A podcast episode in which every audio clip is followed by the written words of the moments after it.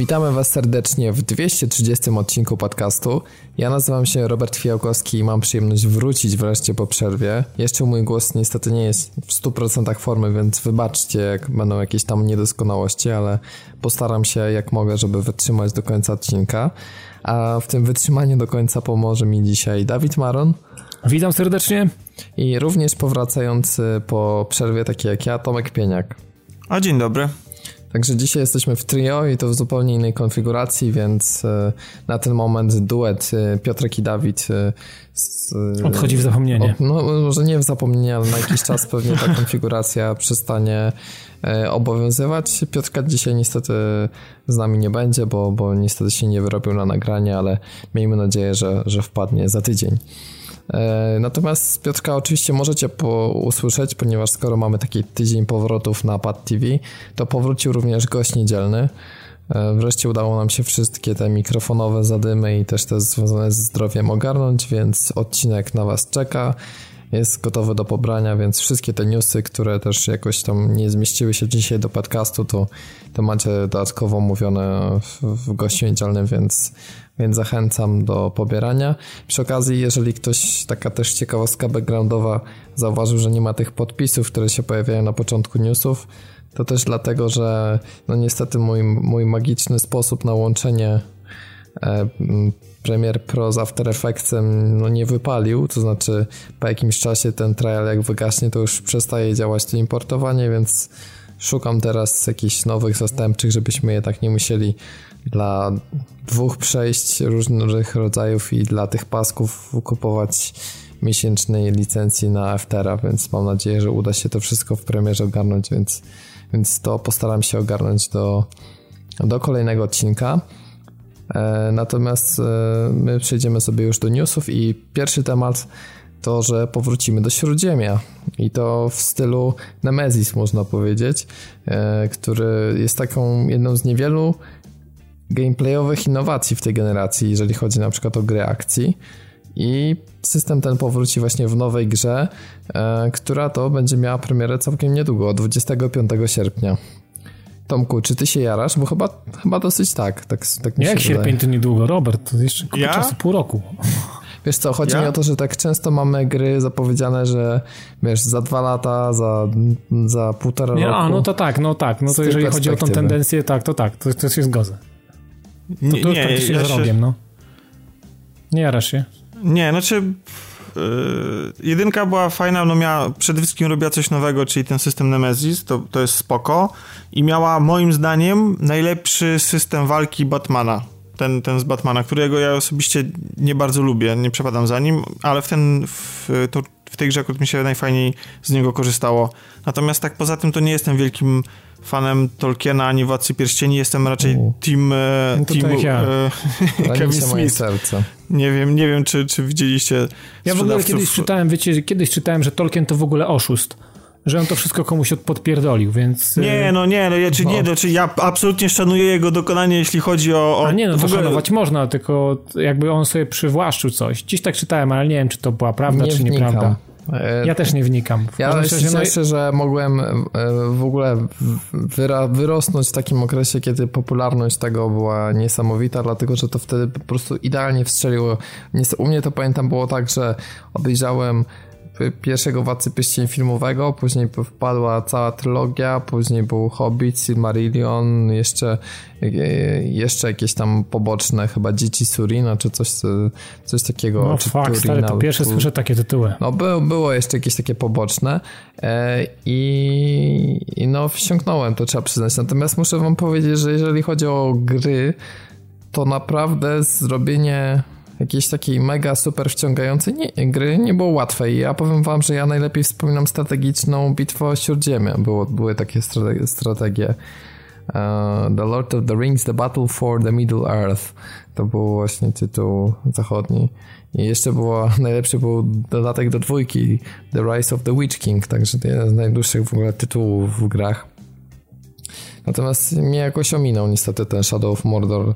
Nie wiem dlaczego, ale ta gra mi się wydawała strasznie jakaś taka że świat, świat mi się w tej grze nie podobał. No kurczę, wydawałoby się, że Śródziemie to musi wszystko być zrobione po prostu... być wszystko tam, gdzie żyją hobbici biegać.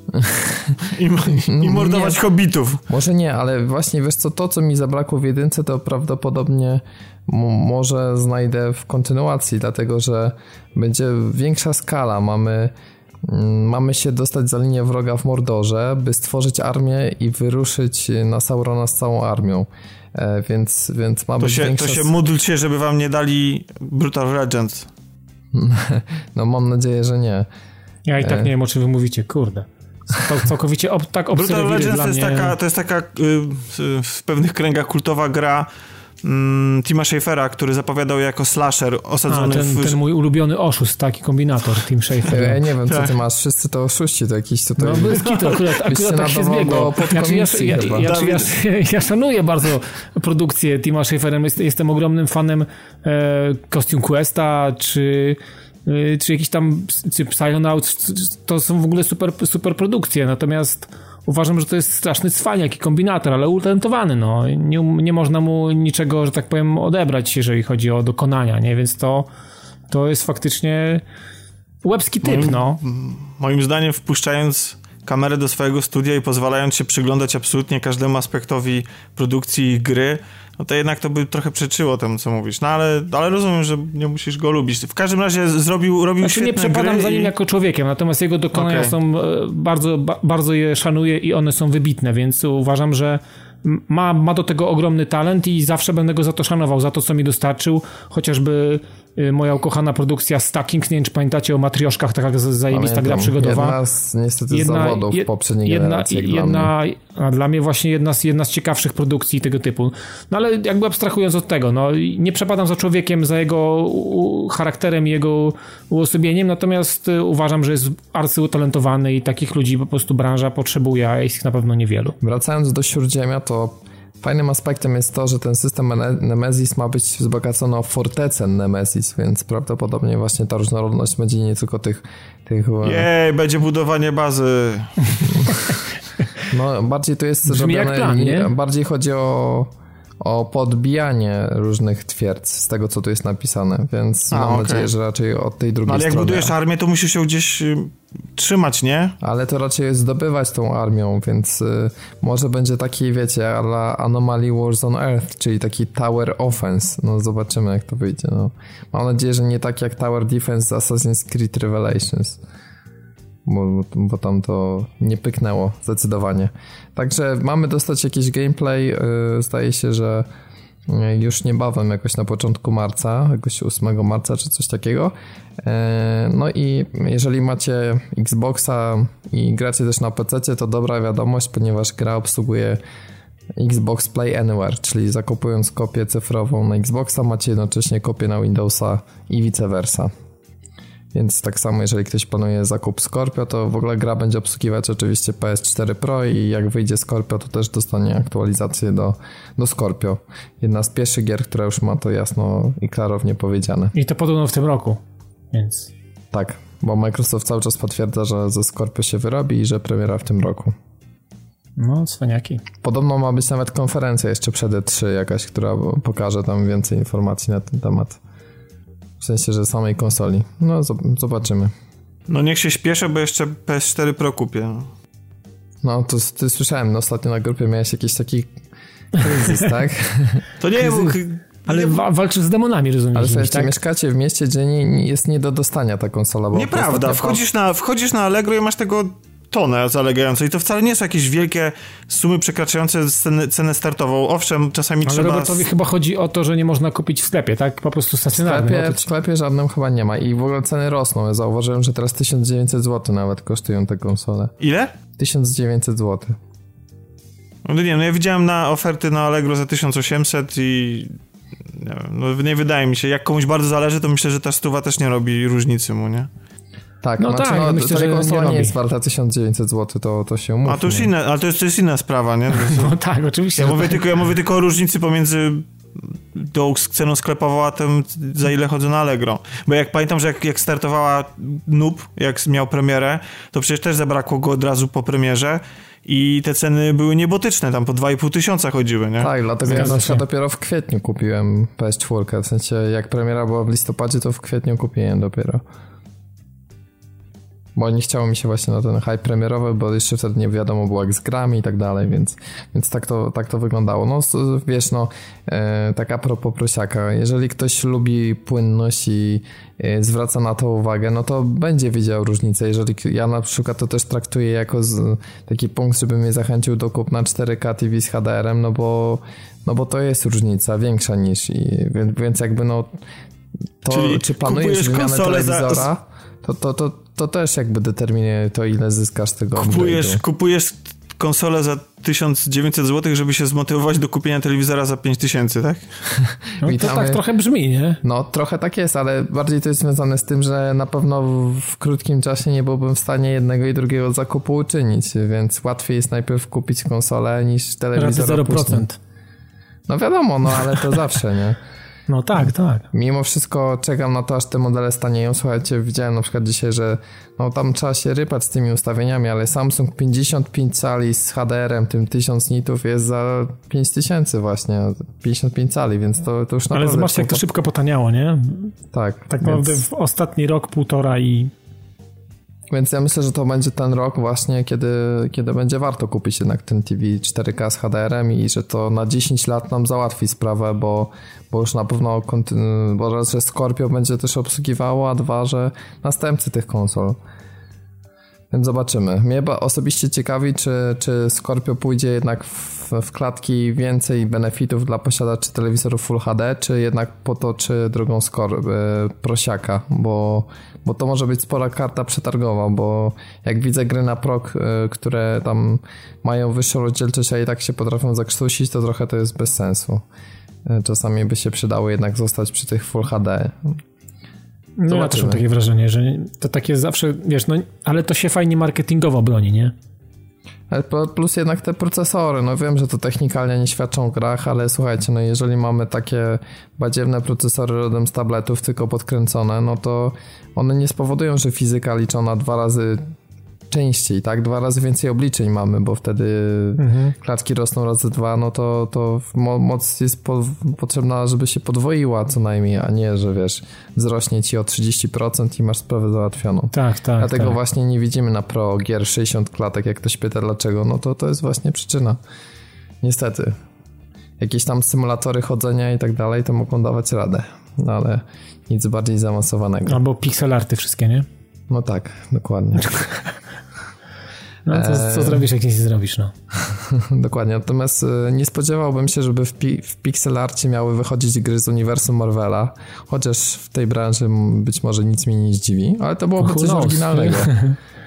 nie wiem, czy są jakieś takie, no nie, że nie, o superbohaterach chcieli gra... zrobić własnych superbohaterów, no bo licencje to raczej trudny temat, nie, dla indyków. No właśnie, to jest temat chyba raczej nawet nie tyle trudny, co poza zasięgiem w ogóle, natomiast... Yy no ale nie wiem, czy to by się przyjęło, wiecie co, zastanawiam się. Kiedyś Była widziałem... taka gra Marvel Ultimate Alliance, wiesz, i tam się... Ja, ja na przykład nie wiem, nie wiem, czyje są na przykład... Yy, one są chyba Lego, bo to są Bionicle. Kiedyś były takie gry yy, w stylu Lego i dosłownie w ten sam sposób podane też się zbierało jakieś takie rzeczy i był przez jakiś czas, no pamiętam, że kupowaliśmy młodemu takie takie właśnie klocki do składania i to było Lego i to była seria Bionicli, takich robocików, które się składało i, i oczywiście Lego wykorzystało to mm, do, do tworzenia jakichś filmów i w ogóle gier, więc no who knows, no może, może, może to jest y, wiecie, no temat superbohaterów, nie wiem, no Bionicle nie wydaje mi się na, na jakichś superbohaterów, jak, jak jest jakaś marka stworzona na potrzeby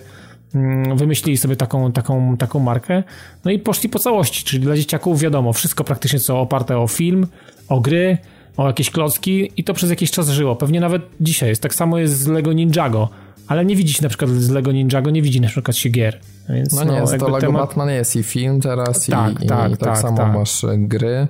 Także to się sprzedaje. Chociaż ja osobiście uważam, że to jest taki trochę ten sam koncept, tylko mielony po prostu na co uniwersum, ale dokładnie na tą samą modłę. Natomiast no tutaj bardziej tak do Tomka, no bo Tomek więcej tego typu filmów jednak e, ogląda. No sam przyzna, że taki głód y, w giereczkowie na takie ambitniejsze gry, jak na przykład właśnie nadchodzący Spider-Man od Insomniaka, albo to, co twórcy Tomb Raidera zrobią na, na, na bazie Avengersów, no to myślę, że jakby popyt jest jak najbardziej. Jeżeli zrobią fajne gry, które tak jak Marvel zapowiada, nie będą żadnymi e, filmowymi adaptacjami, tylko całkowitymi e, wymyślonymi opowieściami, no to super, no bo seria Arkham pokazała, że można zrobić to naprawdę w sposób wybitny.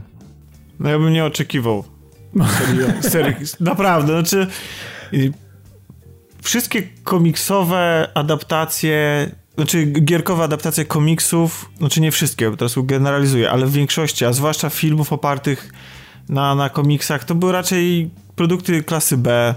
Oczywiście zdarzały się perełki, do dzisiaj miło wspominam kilka, kilka gier tego typu, ale to były raczej takie, wiecie, rzeczy do opychania tanio licencji, i, znaczy inaczej, taniego wyciągania kasy od dzieciaków. I później pojawiły się tablety i teraz mnie to trochę zastanawia, bo z jednej strony z jednej strony co, już te gry na tablety się nie sprzedają, już nie wiem, Spider-Man w wersji free-to-play, jakaś tam bijatyka, która polega na tapaniu po ekranie już e, nie, nie, nie ciągnie tyle kasy, ile powinna. No, może... Prawdopodobnie tak, bo jest klęska rodzaju podobno, że ludzie trzepią w małą liczbę gier po prostu w ciągu roku i wiesz, i jest, jest znaczy, coraz trudniej jest... zrobić nowe gry.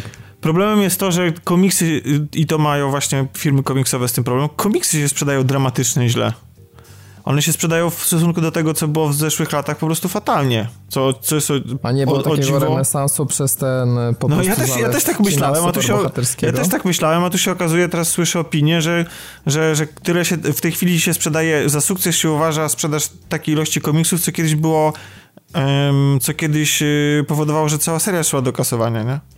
No widzisz, Więc... ale w grach mamy jakby całkowite zaprzeczenie tego, co w filmach, bo tych gier o superbohaterach, e, takich, które są właśnie no, z najbardziej uznanych e, serii Marvela, czy na przykład DC, no to brakuje, tak? I teraz się zastanawiam, czy nie będzie odwrócenia o 180 stopni i tak jak mamy w filmie, że co 3 miesiące praktycznie jakaś premiera, czy to serialu na Netflixie, czy jakiegoś filmu właśnie z, z jednego, drugiego uniwersum, tak tak samo tu może być teraz, że wiesz, przestawi się i będziemy mieli po prostu zalew i będziemy już tym żygać za jakiś czas. Znaczy, ja, przede wszystkim zrobienie dobrej gry. Ja, ja, nie jestem specjalistą od komiksów jakichś, zwłaszcza superbohaterskich specjalnym. To prawda, oglądam dużo filmów tego, tego typu, ale to też jest tak, że w kinie już jest przesyt tego. Zobaczymy, jak będzie z grami, ale nie ufam po prostu. Po prostu wydaje mi się, że to nadal jednak zrobienie dobrej gry superbohaterskiej to jest, to jest wyzwanie. Tak, tak mi się wydaje, no. Bo... No tak jak filmu, no wiesz, no są filmy, które są robione naprawdę na jedną modłę, a ostatnio się cieszę, że wiesz, że trafiały się takie perełki jak Deadpool na przykład, czy teraz Logan, którym ma szansę też podejść mm, inaczej znaczy, do tematu. Logan, Logan faktycznie zbiera dobre recenzje, Deadpool to jest film, który go nie zrobił Marvel. To jest film, który Marvel pozwolił wydać, znaczy zrobić i przygarnął go. Natomiast sama idea nie wyszła od Marvela, on jego wcale nie planował. Więc no, tutaj, okay. tutaj, tutaj nie, nie, nie, nie, nie równałbym tego filmu w, on jest jakby wy, wymęczony i wyproszony ten film, tak? To, to, nie, to nie była wielka no, ale akcja. sam fakt, że ktoś w korpo klepnął, to, to i no, tak okay. jest jak no, tak, jak na taką tak, tak. korporację, tak? tak? A natomiast no, te filmy moim zdaniem niestety się psują i też dosyć szybko, no. I, I, nie wiem, czy to jest kwestia tego, że jesteśmy już zmęczeni materiałem, ale mam Krótki wrażenie, że... przydatności po prostu. No. Że, że, że jakby ciągle wałkujemy te same tematy i o ile to nie jest origin kolejnego bohatera, to, to co im dalej w las, tym jest y, gorzej, no. No właśnie, teraz pytanie, czy Bardzo trzymam kciuki mocno dostaniemy... za, za Strażników Galaktyki, nie? No, ja akurat nie, no zobaczymy jak to wyjdzie, akurat nie, jest, nie jestem jakimś fanem tej serii, znaczy jedynki filmowej, ale powiem ci tak, jeżeli chodzi o Spidermana na przykład, no to z tego co wyciekało tam z fabuły, to nie mamy dostać origin Spidermana i wiesz, i śmierci wujka Bena, więc to jest ten plus, że oni chcą jednak trochę inaczej zakorzenić tą historię. By, by, były też dobre gry, o, znaczy dobre, no przyzwoite gry o Spidermanie. Więc. Yy, Ale technikalia więc... kiedyś jednak ograniczały mocno, szczególnie ten aspekt free roamingowy po mieście. No, no myślę, ja nadal bym wolał, żeby, żeby to robiła ekipa od Infimusa. No to jest trochę dziwne, to fakt. Ale myślę, że Insomniak też ma szansę podołać, no zobaczymy. Myślę, że od tej gry będzie też sporo zależało, bo to w tej branży tak jest, że jak ktoś, komuś się coś uda, no to, to inni chcą jednak też starać się jakoś tam podążać za tematem. No nie wiem, po Batmanie jakoś nie było wysypu tego typu gier. No właśnie, no to, to jest ciekawe, że mówisz, że nie, ale Batman być może jest tak skonstruowany, że innym studiom jest w ogóle ciężko podejść do czegoś takiego i często siadali, próbowali jakoś to rozpisywać i im nie wychodziło. No niektórzy mówią, że Batman to trochę taka Zelda jest, nie? No to jest, to, no ale to jest, to nie jest tak? Zelda, to jest, to jest Metroid. To jest Metroid, to jest pod, pod, masz, o, te późniejsze oczywiście te z otwartym światem, no to już nie mówimy o trzecim, ale pierwszy Batman, a, Arkham Asylum, to jest Metroid. Biegasz po zamkniętej lokacji, mniej, mniej lub bardziej, gdzie zdobywasz w drodze rozwoju fabuły zdobywa, zdobywasz kolejne bronie i dzięki nim dostajesz się w kolejne rejony albo rozwiązujesz jakieś zagadki, które wcześniej były dla ciebie niedostępne. I dzięki temu pchasz fabułę dalej. To jest dokładnie forma Metroida. Ostatnio jeszcze w ogóle wróciłem do Batmana przy okazji ogrywania DLC i znalazłem też fajny DLC, który właśnie twórcy zapowiadali, że nawiązuje do Arkham Asylum i myślałem, że to tylko marketingowa gadka, ale coś tym było. Naprawdę bardzo mi się podobało, także polecam.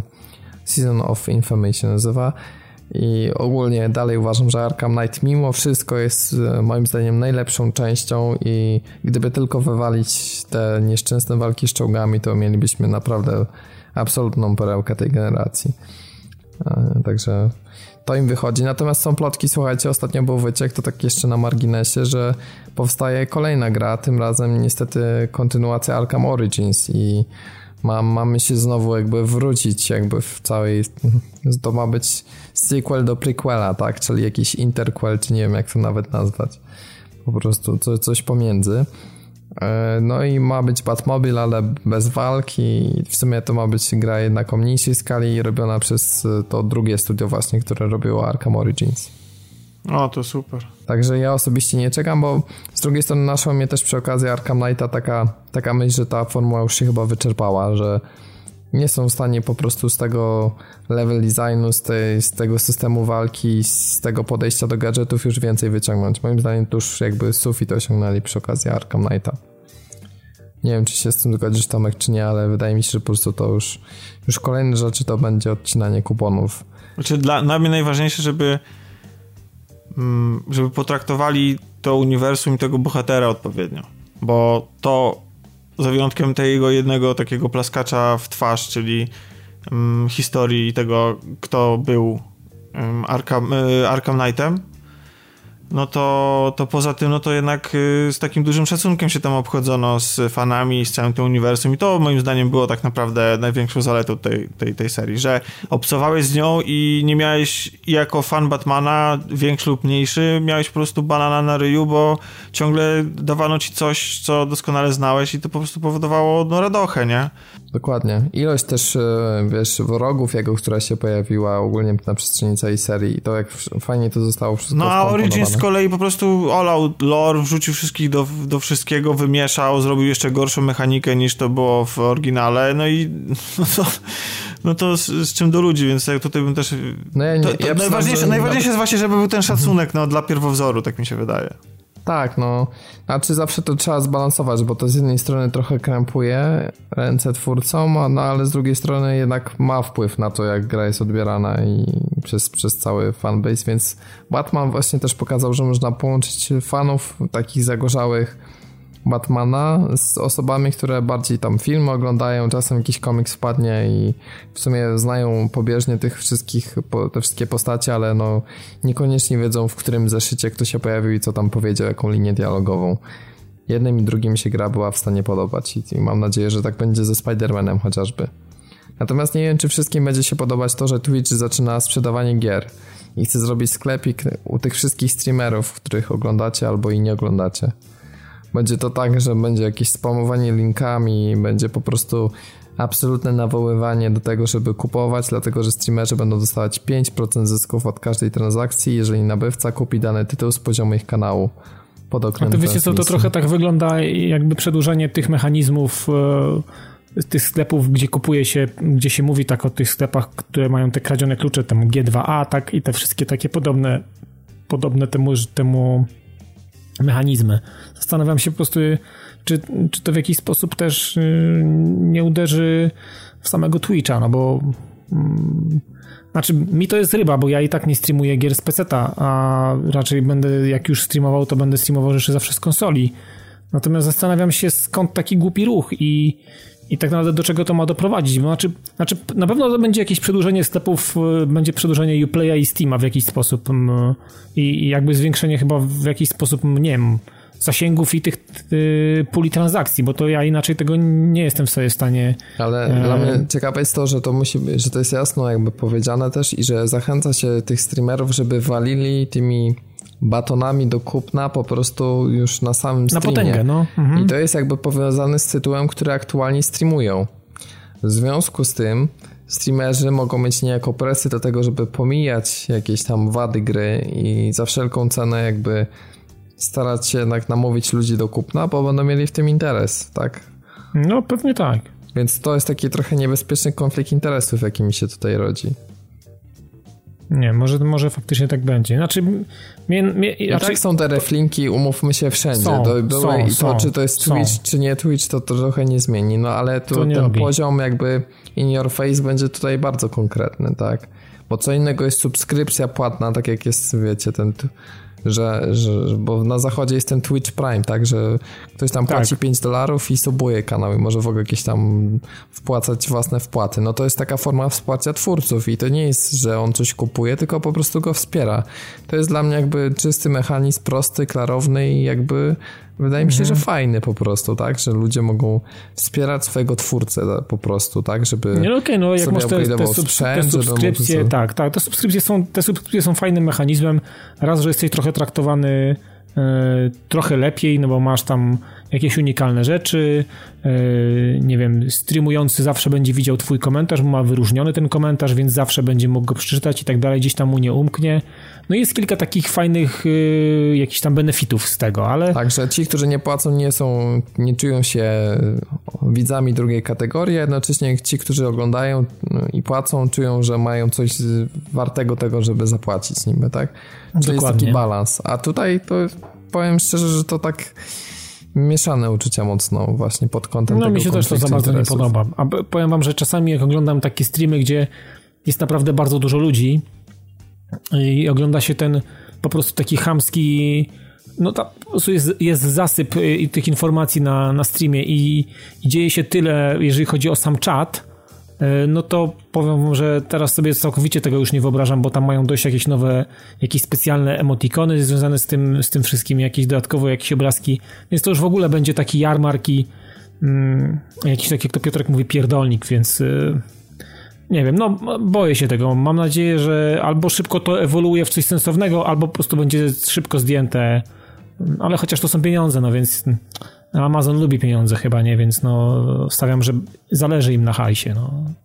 No, no myślę, że to nie robią nie charytatywnie. Wiesz, Twitch to jest taki rodzaj platformy, gdzie musisz niesamowitą kasę władować w utrzymanie serwerów, tak? Gdzie niesamowite ilości danych są każdego dnia no, Nie, no to się zgadza, oczywiście, tak jak najbardziej. Natomiast zrobić, żeby to było, zarabiało na siebie, to jest, wiesz, ciężka sprawa po prostu, nie? Wszystko się, wszystko się zgadza, Robert, tylko wiesz, no do, do pewnego czasu, do, dopóki Amazon nie kupił, to jakoś funkcjonowało to i nagle teraz wchodzi, wchodzi ktoś, kto, kto komu jest obojętne, jak on te pieniądze będzie zarabiał. On po prostu je chce zarabiać po prostu. A jakimi mechanizmami, czy to się będzie podobało ludziom, czy nie, no to jakby mam wrażenie, że to jest już tak jakby trochę na boku, nie? Więc no obawiam się, że tutaj, tutaj jakby dobro gracza, czy streamera nawet, czy widza tutaj, tutaj nie ma, nie ma takiej, takiej no, kalkulacji. No, streamer staje się produktem, ja bym tak. powiedział. Staje się po prostu darmową, darmowym słupem reklamowym, który po prostu będzie, będzie oblepiony jak taka, wiesz... No, nie wiem, nie wiem, no, no ale no, można było się w sumie tego spodziewać. No, zawsze taka fuzja małego, niezależnego z kimś wielkim, który po prostu widzi inaczej świat yy, i jego to ryba, czy to są gry. Równie dobrze mógłby być to serwis y, show up, czy jakikolwiek inny, gdzie sprzedaje się po prostu cokolwiek. Więc on by próbował pchać i, i realizować takiego typu transakcje. No, no, wydaje mi się, że po prostu Amazon wie, jak to robić, ma na to środki, ma na to przemyślaną jakąś strategię, będzie ktoś za to odpowiedzialny i będą to wdrażać, no i, i tyle. A, a czy nam się to podoba, czy nie, to też jakby wiecie. Ich to może mnie interesować, takie mam wrażenie. Mam, mam, mam pytanie, czy wam się w takim razie podoba to, co chcą zaaplikować twórcy Nier Automata w swojej najnowszej grze. Mianowicie po trzecim przejściu fabuły, czyli no mówmy się, to nie jest jakieś takie poświęcenie paru godzin, tylko naprawdę trzeba ten tytuł przeorać z góry na dół. No, trzy fabuła, no to stary, to jest... No okej. Okay, znaczy, no. no. wiesz, no ale chodzi dużo, o przejściu gry. No tak, no ale trzy razy, no to jest naprawdę sporo, tak? Sporo. Dostaniemy dostęp do tajnego sklepiku, który umożliwi nam za walutę w grze e, wykupienie brakujących e, trofeów. I takie, takie pytanie do Was, no to jest rozwiązanie, które gdzieś tam mogło się pośrednio jakoś pojawić, bo była jakaś tam waluta, która umożliwiała zdobycie osiągnięć, ale nie było chyba takiego bezpośredniego mechanizmu, że mamy numer trofeum, normalną cenę i kupujemy. I co o tym w ogóle myślicie? Bo potraktujmy to jako taki precedens. Myślicie, że to jest fajny pomysł do tego, żeby na przykład nie zmuszać się do stylu grania, który nas nie interesuje, nawet jeżeli trzy razy przechodzimy grę i po prostu sobie tą platynę jakby odblokować zamiast no taki wkład wiesz czasowy? Co? Ja o tym właśnie myślałem w, w, tej kategorii, ale wydaje mi się, że z racji tego, że to nie jest pierwszy raz, z tego co wiemy, i takich gier trochę było, ee, nie wiem, może, może tak jak mówisz, ten mechanizm mm, jakby specjalnie nie grasz pod trofea, bo w pewnym gracze konsolowi wiedzą, że w pewnym momencie trzeba grać, jeżeli chce się zrobić wszystko grze, w grze i rekinek, y, który regularnie robi platyny i ma tych platyn yy, no od groma, no to pewnie w wielu, w wielu przypadkach robi się coś, czego normalnie człowiek, człowiek by tego nie zrobił, albo po prostu nie przychodzi mu to do głowy. I teraz tak naprawdę po trzech godzinach, po, po trzech przejściach fabuły yy, możesz sobie po prostu, załóżmy, że skończyłeś już wszystko, już nie chcesz nic, nic, nic od tego, od, od, od, tej produkcji, skończyłeś absolutnie wszystko, co, co chciałeś w tej grze zrobić, ale jednak są jakieś głupoty, które w jakiś sposób blokują cię przed, przed platyną, no to wydaje mi się, że nie powinno być specjalnie o to jakiegoś yy, bólu. Szczególnie no, gdzieś tam ten Little Big Planet karting podobno tak miał. Ja przynajmniej nie pamiętam tego. Tam kilka osób nam po powiedziało o tych tytułach. Yy, no jeżeli to jest trzecie przejście gry, no to ja specjalnie mi się chyba nie spinał o to. A ty to jest naprawdę, co, gra jest wylizana już po wszystkich ścianach według mnie i, i wtedy e, zrobienie sobie za, za jakiś, za czas poświęcony grze e, jakiegoś tam calaka zakładając, że grę albo sprzedajemy, albo odkładamy na półkę, no to, to nie widzę problemu specjalnie jakby. Takie mam wrażenie. A co ty myślisz, Tomek? I to nie tylko z perspektywy, że ciebie trofea to tak średnio, ale Kom, tak Znaczy ogólnie. nie, nie średnio, mnie kompletnie nie obchodzą trofea, no właśnie, ale, ale, wydaje mi się, że, ale wydaje mi się, że z zewnątrz to jest trochę beka, bo prawdę mówiąc to jest zaprzeczenie idei chyba tego, bo chyba Trochę tak, w, trochę chyba, masz rację. Znaczy to jest jakby to wtedy istnienie trofeów jest bezsensowne, no bo z jednej strony to chyba chodzi o to właśnie, żeby ci, którzy zdobywają trofea i mają te platyny, poczuli się, nie wiem, lepszymi troszeczkę przed ode mnie, który po prostu przeszedł grę raz czy dwa i, i, tyle. Oni chcą się sprawdzić na każdym polu, chcą poznać tą grę dogłębnie, nie wiem, no chcą pokazać, no bo wiadomo, bo wiecie, to jest taki wirtualny przedłużanie członka, nie? Tak, tak, tak. no, no to jest jakby popis, popisuwa, że ja zrobiłem, ale też niektórzy chcą mieć takie poczucie, bo mają nie wiem, no po prostu muszą mieć zaliczone wszystko na 100%, tak? Już nie chodzi o popisywanie się, tylko o to, żeby oni sami przed sobą muszą mieć tą grę y, wycalakowaną. No i okej, okay, to wtedy ja tego nie, nie, rozumiem, bo, bo to jest... Yy, no to jest, sorry, to jest głupie, no. Ja nie, nie znajduję ani jednego powodu, dla którego miałoby to być yy, miałoby to być płatne i że możesz to sobie kupić, bo jeszcze na przykład w przypadku Fatality do Mortal Kombat, co dla mnie też było szokiem, aczkolwiek y, miałem to gdzieś. No Fatality to była taka forma totalnego upokorzenia przeciwnika przez pokazanie mu dokładnie, przez, dokładnie w ten sam sposób, nie? Słuchaj, mhm, nie tylko mhm. cię pokonałem, nie tylko przyszedłem grę, tak jak tak analogicznie patrząc do trofeów, ale też upokarzam cię tym, że jestem w stanie wykonać trudną, jakoś tam skomplikowaną akcję, nie? I w ten sposób jestem nagradzany tym, że upokarzam ciebie przed, y, przed publicznością, przed sobą samym i tak dalej. I kupowanie tego za pieniądze i po, podłączanie tego pod jakieś łatwe mm, naciśnięcie przycisku no jest takie sobie, no, no po prostu, no ja wiem, że to jest znak czasów i wszystko już można kupić, no właśnie, ale to... bo te trofea, ale... wiesz, chłopaki też dobrze wiecie, no, jako konsolowi gracze, że one też y, y, zmieniły trochę znaczy, słuchajcie, to, ja to jestem... czym były na początku, a to, czym, czym są teraz tak naprawdę. I ja jestem... sama forma zdobywania trofeów też się zmieniła I, i, i trofea, które się pojawiają, jak one formują tak naprawdę, jak, a czy jak, będzie jak wiadomo... one są przedłużeniem gry tak naprawdę, życia a gry. Czy, a czy będzie wiadomo, czy dane trofeum jest kupione, czy zdobyte? Nie no, myślę, że takiego nie. rozróżnienia nie będzie na w, O, jeżeli no ktoś będzie miał szybko odblokowaną listę trofeów, połowę, no to ktoś może wyczaić, tak? To ja bym się obraził, bo, bo e, Rekinek pisze, że wiadomo. Eee, znaczy wiadomo będzie po dacie pewnie, tak? W tym sensie, że po prostu będzie widać, że, że, że ktoś, ktoś się w ten sposób zakupił. Natomiast jeszcze A, tak, słuchaj, tak, Tomek, że to chodzi o kupowanie, ale za walutę w grze, żeby było jasne. Nie mówię mi o to o prawdziwych pieniądzach. No to już w ogóle był skandal, kurde.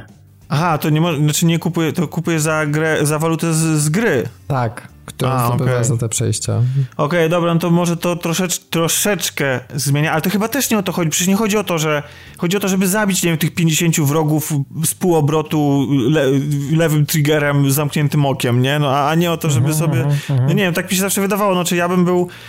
Ja bym był po prostu trochę zniesmaczony, ale podejrzewam, że większość ludzi tak NIR nie obchodzi. To, ale, ale gdyby się to przedostało do nie, mnie obchodzi, gier, to, mnie obchodzi to, to, Tomek, powiem ci, że... Nie, no mnie, mnie też obchodzi, ja też na to, jak na patrzę na stylistykę, tylko... na to jak ta gra się prezentuje, nawet głupie menusy jak wyglądają fantastycznie, jaka tam jest paleta kolorów, po prostu jaram się tym przeokrutnie.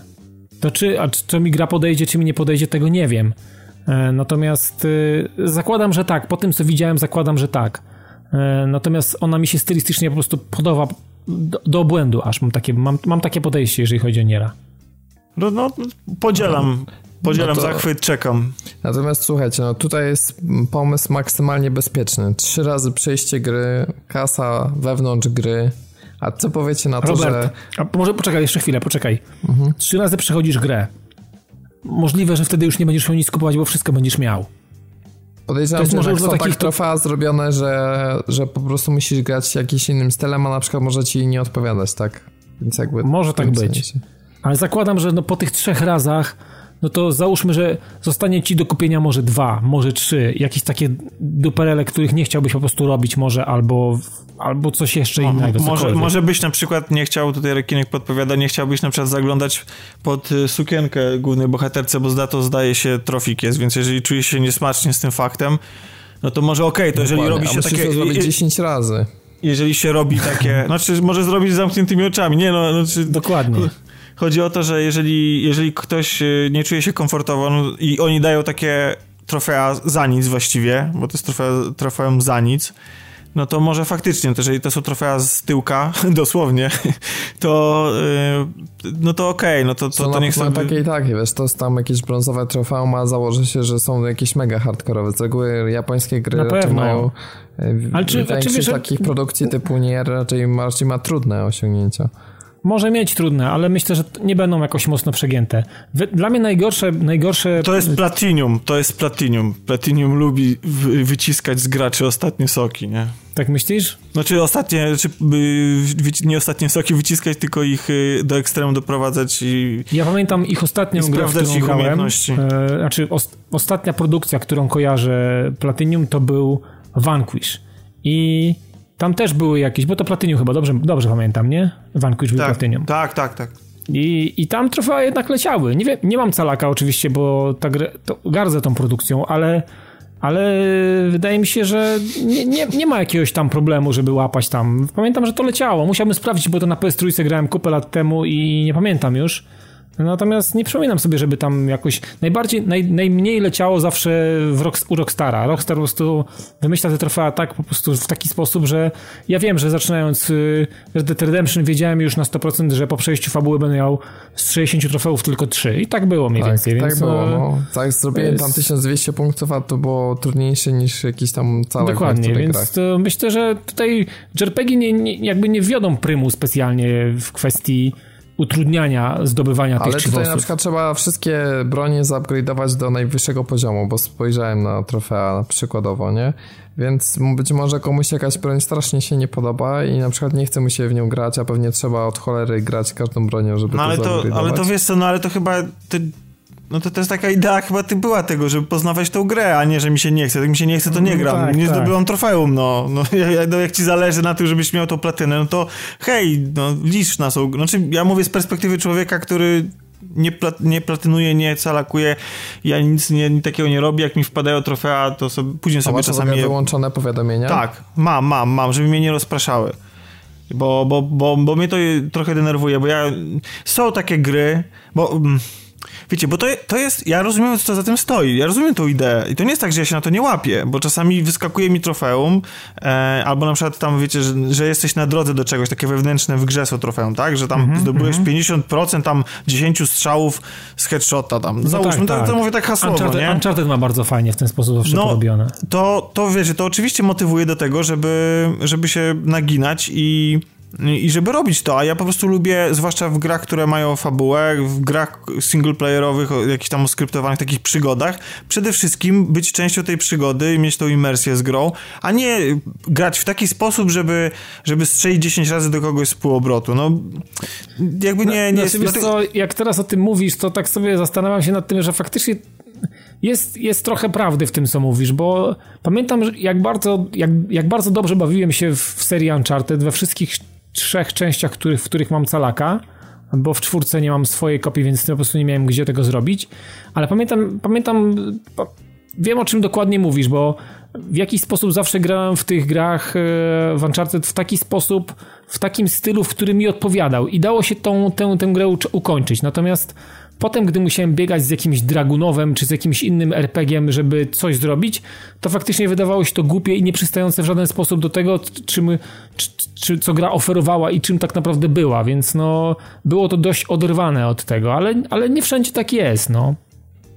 Takie mam wrażenie, że nie, nie wszędzie tak jest, żeby to męczenie, żeby zrobić calaka, nie wszędzie to jest absurdalne, żeby to zrobić. To nie są no, absurdalne tak, rzeczy, które jasne. nie pasują jakby do, do gry, do stylu gry, czy do, do sposobu, w jaki się grało do, do, do tej pory, nie? No, tak, nie, no tak jasne. mam wrażenie, no. Po, po, prostu ja, ja nie lubię, dlatego mnie nie interesują. Czasem są gry, na przykład w Infamous Second Sun byłem bardzo blisko, bo strasznie mi się podobała, za szybko się skończyła i dlatego mhm. patrzyłem sobie w trofea, wtedy sobie patrzę czasami, żeby mieć motywację do tego, żeby zgroić jeszcze trochę poobcować. Jeżeli tych trofeów jest niewiele, no to sobie się łudzę, że sobie mhm. jednak je, je zdobędę. Ale później po drodze i tak odpadam. Więc, a jak jest dużo, znaczy, okay. jak, jak, nie, jak niewiele, no bo są następne tytuły i to nie jest akurat to, co, czego ja oczekuję, tak, od gier, czyli jakby lizanie tych totalnie wszystkiego i mówię, to robienie tych rzeczy, najbardziej wyimagi- takich absurdalnych rzeczy tylko po to, żeby pucharek wpadł, nie? A wiecie, że limit e, trofeów w jednej grze to 128 i Drive Club wszystkie wykorzystał właśnie i jeszcze musiał dodać... 128? E,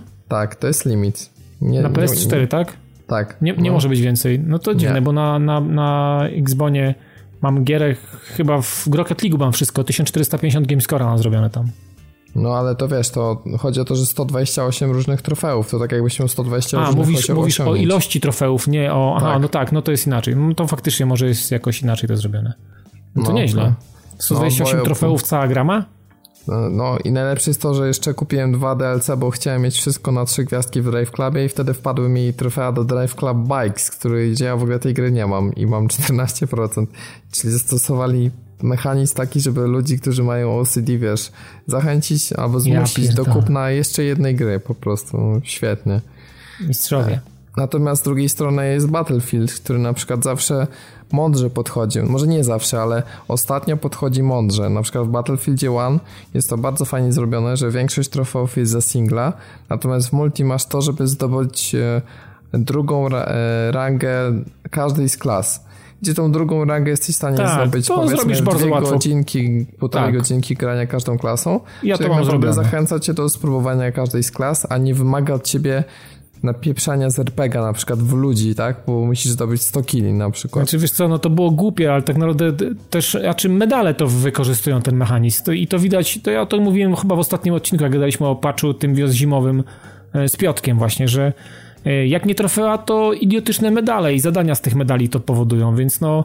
Ale spada trochę rola medali, wiesz, tak społeczność coraz no, częściej... całe szczęście, bo przecież takim, idiotyczne że... medale powinny być po prostu, wiesz, piętnowane i bo ludzie po prostu sposób... zauważyli, całe szczęście, coraz większa liczba ludzi, was do tego też zachęcam, że jeżeli grasz w Battlefieldzie, po prostu grasz za te obiektywy, no robisz to, co tak, masz no zrobić PTFO, danych meczów. Się. Mhm. Jeżeli tak grasz, to zdobędziesz w meczu więcej punktów razem z tymi bonusami niż te głupie 5000 za ten medal. Naprawdę, bo jak grasz Conquesta, to jak zdobędziesz na przykład 15 tysięcy, a naprawdę jest to do zrobienia, to dostajesz razy półtora bonus i masz 20 tysięcy. I naprawdę jeżeli grasz tylko, żeby zrobić te medale, to będziesz mieć wynik pewnie gdzieś 5000, dostaniesz te 5000 za medal i jesteś 10 tysięcy w plecy tak naprawdę, mhm. więc naprawdę Dokładnie. olejcie te medale, które nie są związane z tym, co i tak robicie, bo jak na przykład miałem, żeby zabić z supportem z LMG, no to i tak grałem klasą, to, to mi wpadło automatycznie, tak? Ale jeżeli mam na przykład, e, żeby zabić tam 30 ludzi z dynamitem, no to come on, tak. nie będę teraz jak debil latał tak. z tym, rozumiesz, i, i zabijał. Ja pamiętam tego typu właśnie battlefieldowe trofea, pamiętam w Bad Company 2 20 kili przez zawalenie kogoś w budynku wewnątrz, jak budynek się składało i o Boże, widziałem, że masakra. ludzie biegali po prostu z C4, obkładali budynek, czekali, po prostu coś tam wejdzie i taki po prostu już ledwo trzymającą się budę po prostu składali, no i i szansa, że ktoś zdąży wyskoczyć, no jeszcze tam jakaś była, więc można było wyskoczyć, udać się, udało ci się czasami wyskoczyć, natomiast no to było najgorsze trofeum i wiem, że po to robiliśmy, robiliśmy, robiliśmy ustawki, żeby to w ogóle strzysić. Ja chyba to... też to zrobiłem ustawkę. Jedyne osiągnięcie Battlefieldzie z ustawką, bo... Tak, bo... z takich multiplayerowych y, to jedyne też, które mam na pewno zrobione z ustawki i to też trwało wieki, bo to nie udawało się, więc no... Żeby się znaleźć, nie? I tak. Tak, tak, w ogóle Bo przy Bad Company 2 nie było chyba wyboru serwerów, tylko quick match. Tak, tak, tak, tak, tak, więc no, no takie rzeczy są po prostu do bani, no, no ale to temat trofeów, to wiesz, można było rozwalkować no, i rozłożyć na atomy jeszcze. w podcastie ekstra też o nich trochę, więc... Tak, więc no generalnie to jest...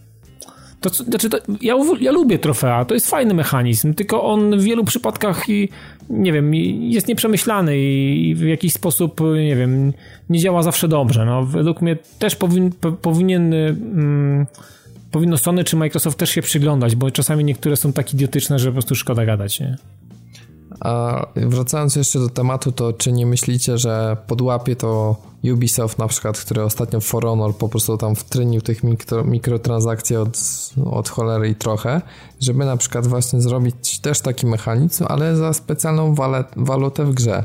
Albo że te Battlefielda osiągnięcia na przykład pod tytułem właśnie jakiś tam Trophy Shortcut Pack za 59 zł na przykład. Nie, no mam nadzieję, że Battlefield chyba nie pójdzie tą, tą drogą, bo oni już mają te swoje mm, unlocki na skróty i to chyba w jedynce też można kupić z tego, co widziałem. No właśnie, eee. czyli teoretycznie to już jest, tak? No bo jeżeli znaczy, masz te shortcuty do, do, do, setów, do klasowe, to były chyba od Battlefielda 3 już się pojawiły. Pamiętam, w Battlefield no tak, 3 już się też pojawiło. masz osiągnięcie za klasy w Battlefieldzie 1, to technicznie rzecz biorąc chyba też możesz sobie te trofea kupić, tak? Teoretycznie, teoretycznie, teoretycznie tak, no. Więc jeżeli masz faktycznie wszystkie unlocki, ale, to, ale nie masz y, poziomu klasy, nie masz zrobionego na maksa, więc no tak naprawdę to nic nie daje, że kupiłeś sobie e, unlock do wszystkich giver. To nie, to, to nie oznacza, że tą klasą w ogóle grałeś, więc tak naprawdę masz wszystko, nie musisz tego grindować i, i lecieć do dziesiątego poziomu, żeby wszystko mieć, tylko po prostu od, odpalasz grę klasą czystą, którą nigdy nie grałeś i po prostu możesz wybrać cokolwiek i możesz na pole walki iść z, czym, z wszystkim, co tam jest do wyboru. Natomiast no, wciąż jakby brakuje z trofeum za drugą rangę, tak jak jest w przypadku Battlefielda 1, prawda? Więc no, znaczy, ale od tego już jest blisko do takich rzeczy, nie? No właśnie, tylko się obawiam, że ktoś podłapie ten pomysł w tym wszystkim. Nie kracz. Oby nie. Nie kracz. Nie kracz. Natomiast po przeciwległej stronie barykady jest wypuszczenie darmowej, e, darmowego DLC rozszerzającego fabułę, czyli coś, co często nie widzimy w grach. A tak właśnie stanie się z Gravity Rush 2, które 21 marca otrzyma darmowe DLC. Pierwo, pierwotnie miał być e, w ogóle płatny, ale zdanie zmieniono po opóźnieniu premiery w ubiegłym roku i to jest w ramach zadośćuczynienia dla oczekujących graczy. No, to jakby jeszcze trochę opóźnili, to może cała gra by poszła za darmo. No, myślę, że i tak Gravity Rush 2 nie, nie było jakimś nie, sukcesem nie, sprzedażowym i to ja, i tak, że coś takiego robią i że Sony na coś takiego też pozwoliło, to, to Robert, to Robert, po, po, pozwól, że, że przejmę pałeczkę, bo słyszę, że coś tam z głosem siadasz, więc odpocznij sobie chwilę. A ja, może, a ja może wykorzystam tą sytuację, jak rozmawiamy o DLC do Gravity Rush i opowiem moje końcowe wrażenia z, po zakończeniu tej gry. Ale obiecuję zdecydowanie krócej niż to było w przypadku mojej ostatniej wizyty i, i bardzo długim omawianiu pierwszej i drugiej części. E, no więc tak, skończyłem Gravity Rush 2 i ja jako fan jedynki w sumie jestem zadowolony. To nie jest tak, że mnie jakoś bardzo rozczarowała, natomiast no ewidentnie to, co mówiłem na, mm, na poprzednim, w poprzednim odcinku, w którym byłem, to jest y, gra, która wygląda, ale nie tylko jak połączenie dwójki i trójki, dwóch gier, ale wręcz jak połączenie tego, co powinno być w pierwszej części i z jakąś drugą częścią. Bo to, co się dzieje w drugiej części, jakby w akcie drugim i trzecim, a zwłaszcza w akcie trzecim, powiedzmy, bo to ta gra ich tak nie nazywa, ale umownie, umownie, ci, którzy będą później grali, to będą wiedzieli, o co mi chodzi, to to są rzeczy, które moim zdaniem idealnie pasują do tego, do momentu, w którym się skończyła jedynka. I patrząc e, z perspektywy tych wydarzeń zamykających tę część, to to, co, mia, to, co się działo w akcie pierwszym i drugim, jest yy, dziwnie niepotrzebne. To znaczy, żeby nie było, to jest nadal coś fajnego i ciekawego i nie żałuję wcale, że, że w to grałem, tylko wydarzenia w końcu w tym akcie trzecim nabierają tempa i w końcu odkrywane są karty i na przykład niektóre postacie, które w ogóle były nieobecne przez cały akt pierwszy i drugi, nagle się pojawiają w trzecim, zupełnie tak jakby, tak jakby to była właśnie kontynuacja bezpośrednio pierwszej części, więc albo było tak, że w jedynce nie zdążono nie zdążyli zrobić tego, akt, i, tego aktu, który tutaj, znaczy tej części, która się tutaj znajduje w tym akcie trzecim. Albo mhm. miała, miały być trzy części, albo no nie wiem. W każdym razie ta gra wygląda, ma bardzo dziwną konstrukcję, bardzo dziwną. Co nie znaczy, że nie bawi. Bo po, ja mogę ocenić całość jako e, jako dobre Gravity Rush. To, wiem, że to trochę dziwnie brzmi, bo y, mam tej, tej grze trochę do zarzucenia. E, I może zacznę właśnie od tej strony mechanicznej tych minusów. Wydaje mi się, że z jednej strony fajnie, że próbowano rozszerzyć, dano głównej bohaterce więcej możliwości, rozszerzono świat i, i no jest naprawdę dużo większe, tak jak mówiłem, i generalnie mamy więcej mechanik walki, ale. Yy, a, i bardziej zróżnicowane zadania poboczne, bo ja się nie zgadzam z niektórymi opiniami, bo czytałem recenzję że i, i tam podnoszono to, że, że te zadania poboczne są na jedno kopyto. Ja się z tym, z tym nie zgodzę. Znaczy, jeżeli mamy zadania poboczne typu wyścigi albo jakieś tam robienie czegoś na czas, no to jest oczywiste, że jest robienie ciągle tego samego, tylko tyle, że bardziej intensywnie i, i albo w jakiejś bardziej ograniczonej formie, żeby nas, żeby śrubować te czasy, ale e, generalnie mimo tego, że te zadania poboczne dają znaczy, mimo że faktycznie nie robimy w nich y, dużo różnych rzeczy, rozmaitych, to jednak, y, tak jak wspominałem wcześniej, ta fabuła je odróżnia i każdy z tych zadań jest w sumie trochę inny. E, natomiast, ale zdarzają się też e, ciekawe, ciekawe rzeczy, jak na przykład e, jedno z zadań pobocznych wymaga od nas przeprowadzenia śledztwa, takiego prawdziwego śledztwa, gdzie później chodzimy od mm, podejrzanego do podejrzanego i go przesłuchujemy niczym w L.A. Noir i musimy odgadnąć, kto mówi prawdę, szukać jakichś tam dowodów, szukać pomyłek w jego zeznaniach, doszukiwać się tam prawdy. Oczywiście to jest wszystko bardzo uproszczone, jak zresztą wszystko w tej grze. I sama intryga też jest, mimo tego, że w ogóle gra podnosi dosyć poważne tematy, ale no trzeba na to jakby przymknąć oko, znaczy zmrużyć oczy i spojrzeć na to jako na taki, taki produkt anime, tak? Czyli mimo tego, że czasami się pojawiają i morderstwa e, i, i, jakieś po, ty, rzeczy typu porwania dzieci i tak dalej, e, czy wojna, no to to wszystko jest troszeczkę jednak takie naiwne, tak? Więc nie oczekujcie te, tego poważnego tonu, mimo tego, że te tematy są poważne.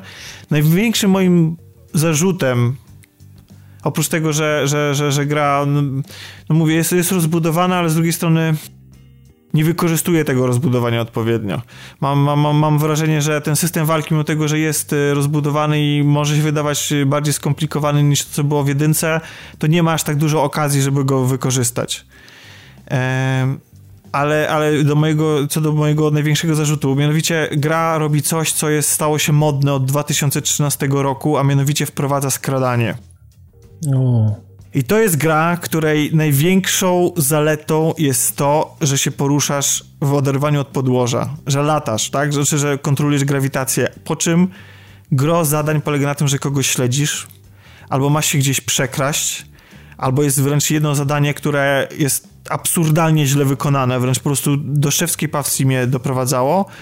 E, mianowicie trzeba było tam e, kontrolować i zwabiać w pułapkę takie androidy, roboty, które patrolują okolice i je przeprogramowywać. No generalnie czysta skradanka, tylko że ta gra, ta gra nie ma absolutnie żadnej mechaniki uprawniającej do tego, żeby robić taką misję. I to jest słabe, po prostu to jasno trzeba sobie to, to powiedzieć. Nie rozumiem tego. Nie, ja, ja, jestem fanem skradanek, uwielbiam Hitmana, uwielbiam Splinter Cell, uwielbiam no, uwielbiam tą mechanikę, jestem cierpliwym graczem, ale nie mhm. podoba mi się ta moda wrzucenia skradania na hama do wszystkiego. Nawet tam, gdzie to w ogóle nie pasuje. Bo o ile jeszcze jest to wykonane tak jak, nie wiem, w pierwszym Tomb Raiderze z 2013 roku, nie? Czy, czy, czy, teraz, czy teraz w tym Tomb Raiderze, to jeszcze jest ok. No bo to, to nie jest taki, e, taka typowa skradanka, ale te elementy pozwalają się wczuć w klimat, nie? W sytuację.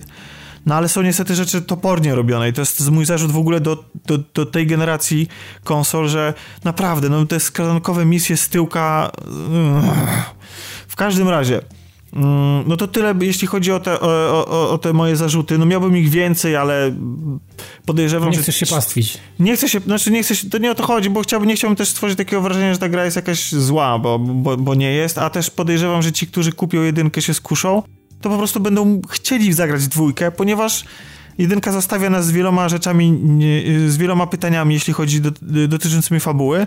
No i dwójka w tym swoim ostatnim akcie próbuje te sytuacje wyjaśnić.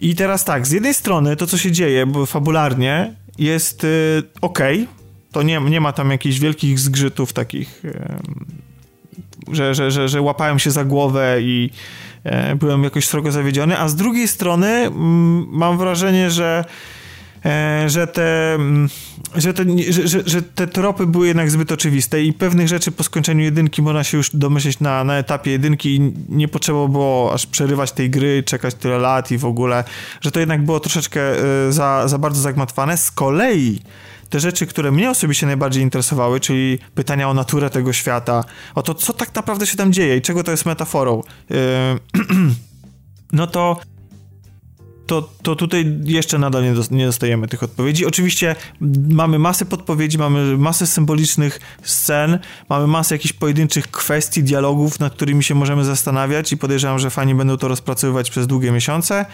Więc, więc, więc to jest tak, że fabuła wydaje się skończona. Ja, ja się boję, że w ogóle nie będzie trzeciej części.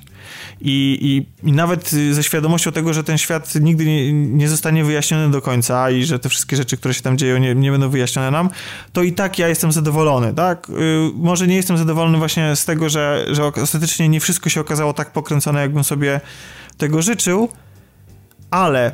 Mm, jest, z fabułą się wiąże jeszcze jedna rzecz e, i na to chciałbym zwrócić uwagę mm, potencjalnym kupcom, tak? że w tej części to widać jeszcze bardziej. Mianowicie chodzi o, nie tyle o wydarzenia, które się dzieją, co o sposób ich przedstawienia, bo jak wiecie, nie ma tam cutscenek, są plansze komiksowe, które sobie przeklikujemy. I to niesie ze sobą niestety mm, duże, duże zagrożenie, że po prostu mimo tego, że wydarzenia na ekranie, zwłaszcza w ostatnim akcie, końcowych walkach i to, co się tam, to, co się tam dzieje, czego jesteśmy świadkiem, one są nacechowane ogromnymi emocjami. Ja osobiście je bardzo przeżywałem. Mhm. No to nie jest powiedziane, że każdy to tak samo odbierze. Dlatego, że niestety, ale masę dialogów widzimy w formie po prostu mm, komiksowych kadrów i to nie są jakieś komiksowe kadry, którym poświęcono mm, dużo uwagi, które nam e, tłumaczy jakiś kontekst, którym się możemy przy, przy, przyglądać. To są po prostu buzie, które wykrzykują kolejne kwestie i ten... No to, to skąd u ciebie, że tak powiem, Tomek, zapytam cię, skąd u ciebie akurat one, one skąd, dlaczego u ciebie na tobie wywarły takie, a nie inne nie mam, nie, emocje, zupełnie... a, a zakładasz, że na innych mogą nie wywrzeć, bo co? Bo nie są ładne, bo się je nie fajnie ogląda? Nie, czy... wiesz co, tam po prostu jest tak, że jesteśmy zarzucani postaciami, zarzucani informacjami, które bardzo łatwo przeoczyć i jeżeli na przykład, wiecie, tak jak się czyta komiks, ten czy komiks można szybko przewracać kartki, nie poświęcając uwagi na mimikę twarzy i tak dalej. No zgadza się, tak, tak, tak. E, to, to po prostu przeczytasz komiks i mówisz, okej, okay, no spoko. E, rzeczywiście, wiesz, komiks można przeczytać jeszcze raz. Ja na przykład lubiłem często czytać komiksy wielokrotnie, te same, bo Fabułę znałem i w dialogi znałem na pamięć. Pamiętam, że tak miałem bardzo mocno z Torgalem, jak byłem młodszy, dużo młodszy. I e, uwielbiałem go potem przeglądać, bo po prostu wiesz, no rysunki były dla mnie akurat bardzo atrakcyjne i uwielbiałem te, te, e, ten komiks oglądać w kółko, tak naprawdę mogłem go oglądać, no. Także wiesz, no, nie e, wiem. Wiesz co, znaczy... To jest, nie, nie chciałbym spoilować, ale załóżmy, że mamy taką sytuację, że ktoś się poświęca, jedna z postaci, nie? Mhm. I mamy to na jednym kadrze.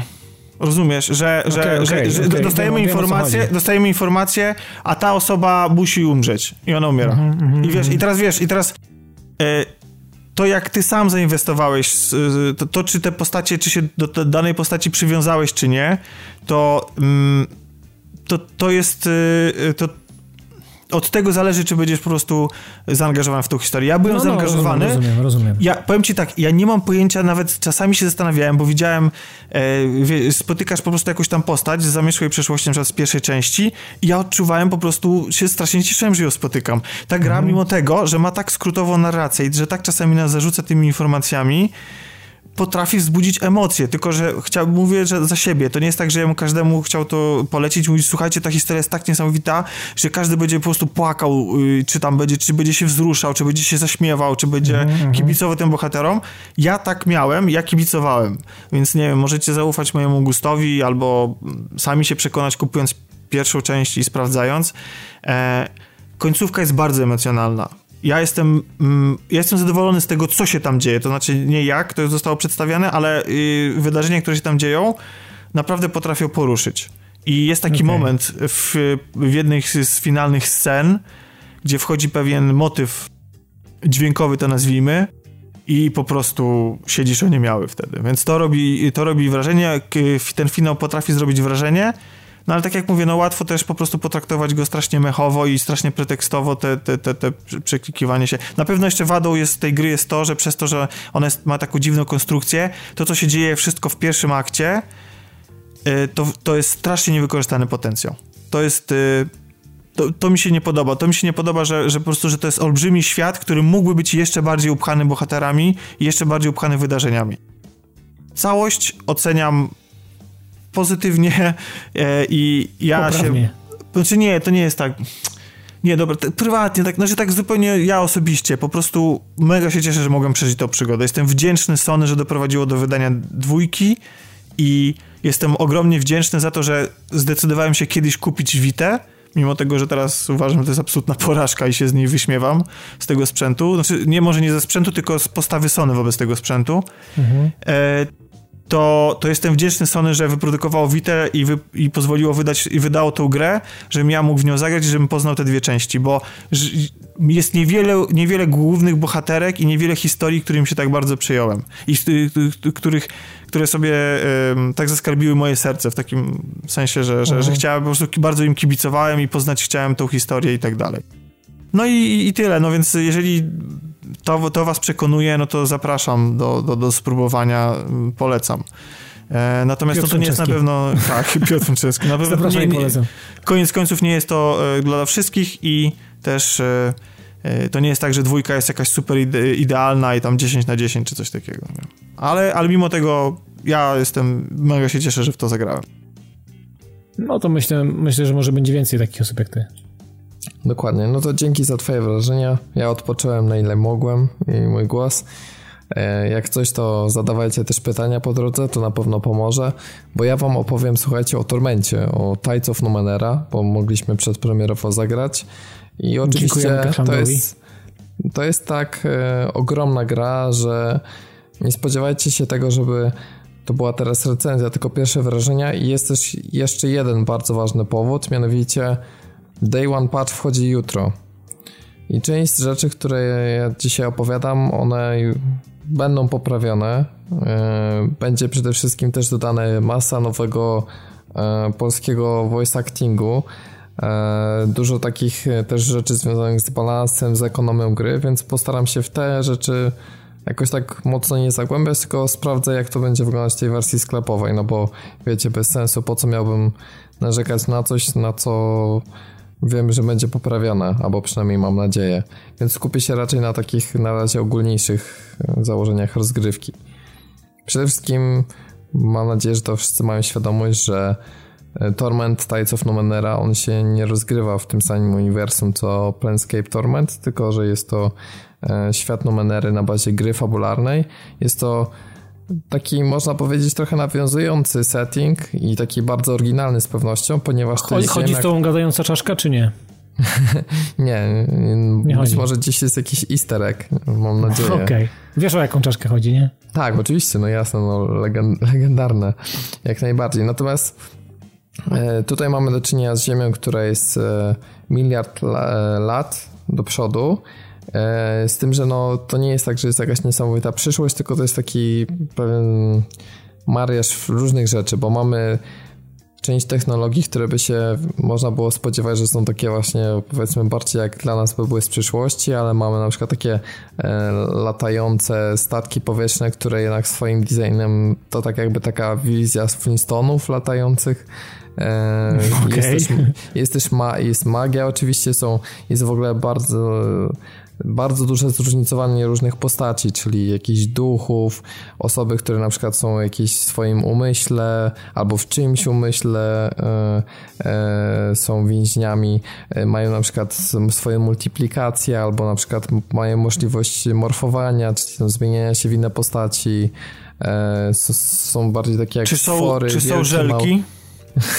Czy walczyć nie... przeciwko żelkom? To się mówi slajmy, to nie są żelki, tylko slajmy. No, na razie nie widziałem. Właśnie z, zresztą z tym walką to pamiętajcie, że tu walki jest naprawdę niewiele. Żeby od razu to powiedzieć, to przez te kilkanaście godzin, jakie miałem okazję rozegrać, to tak naprawdę miałem takie cztery większe walki, a łącznie walk to może z sześć czy siedem. Więc tutaj walka to jest tak, wiecie, jeżeli ktoś się uprze, to chyba tą grę można w ogóle nawet przejść bez walki.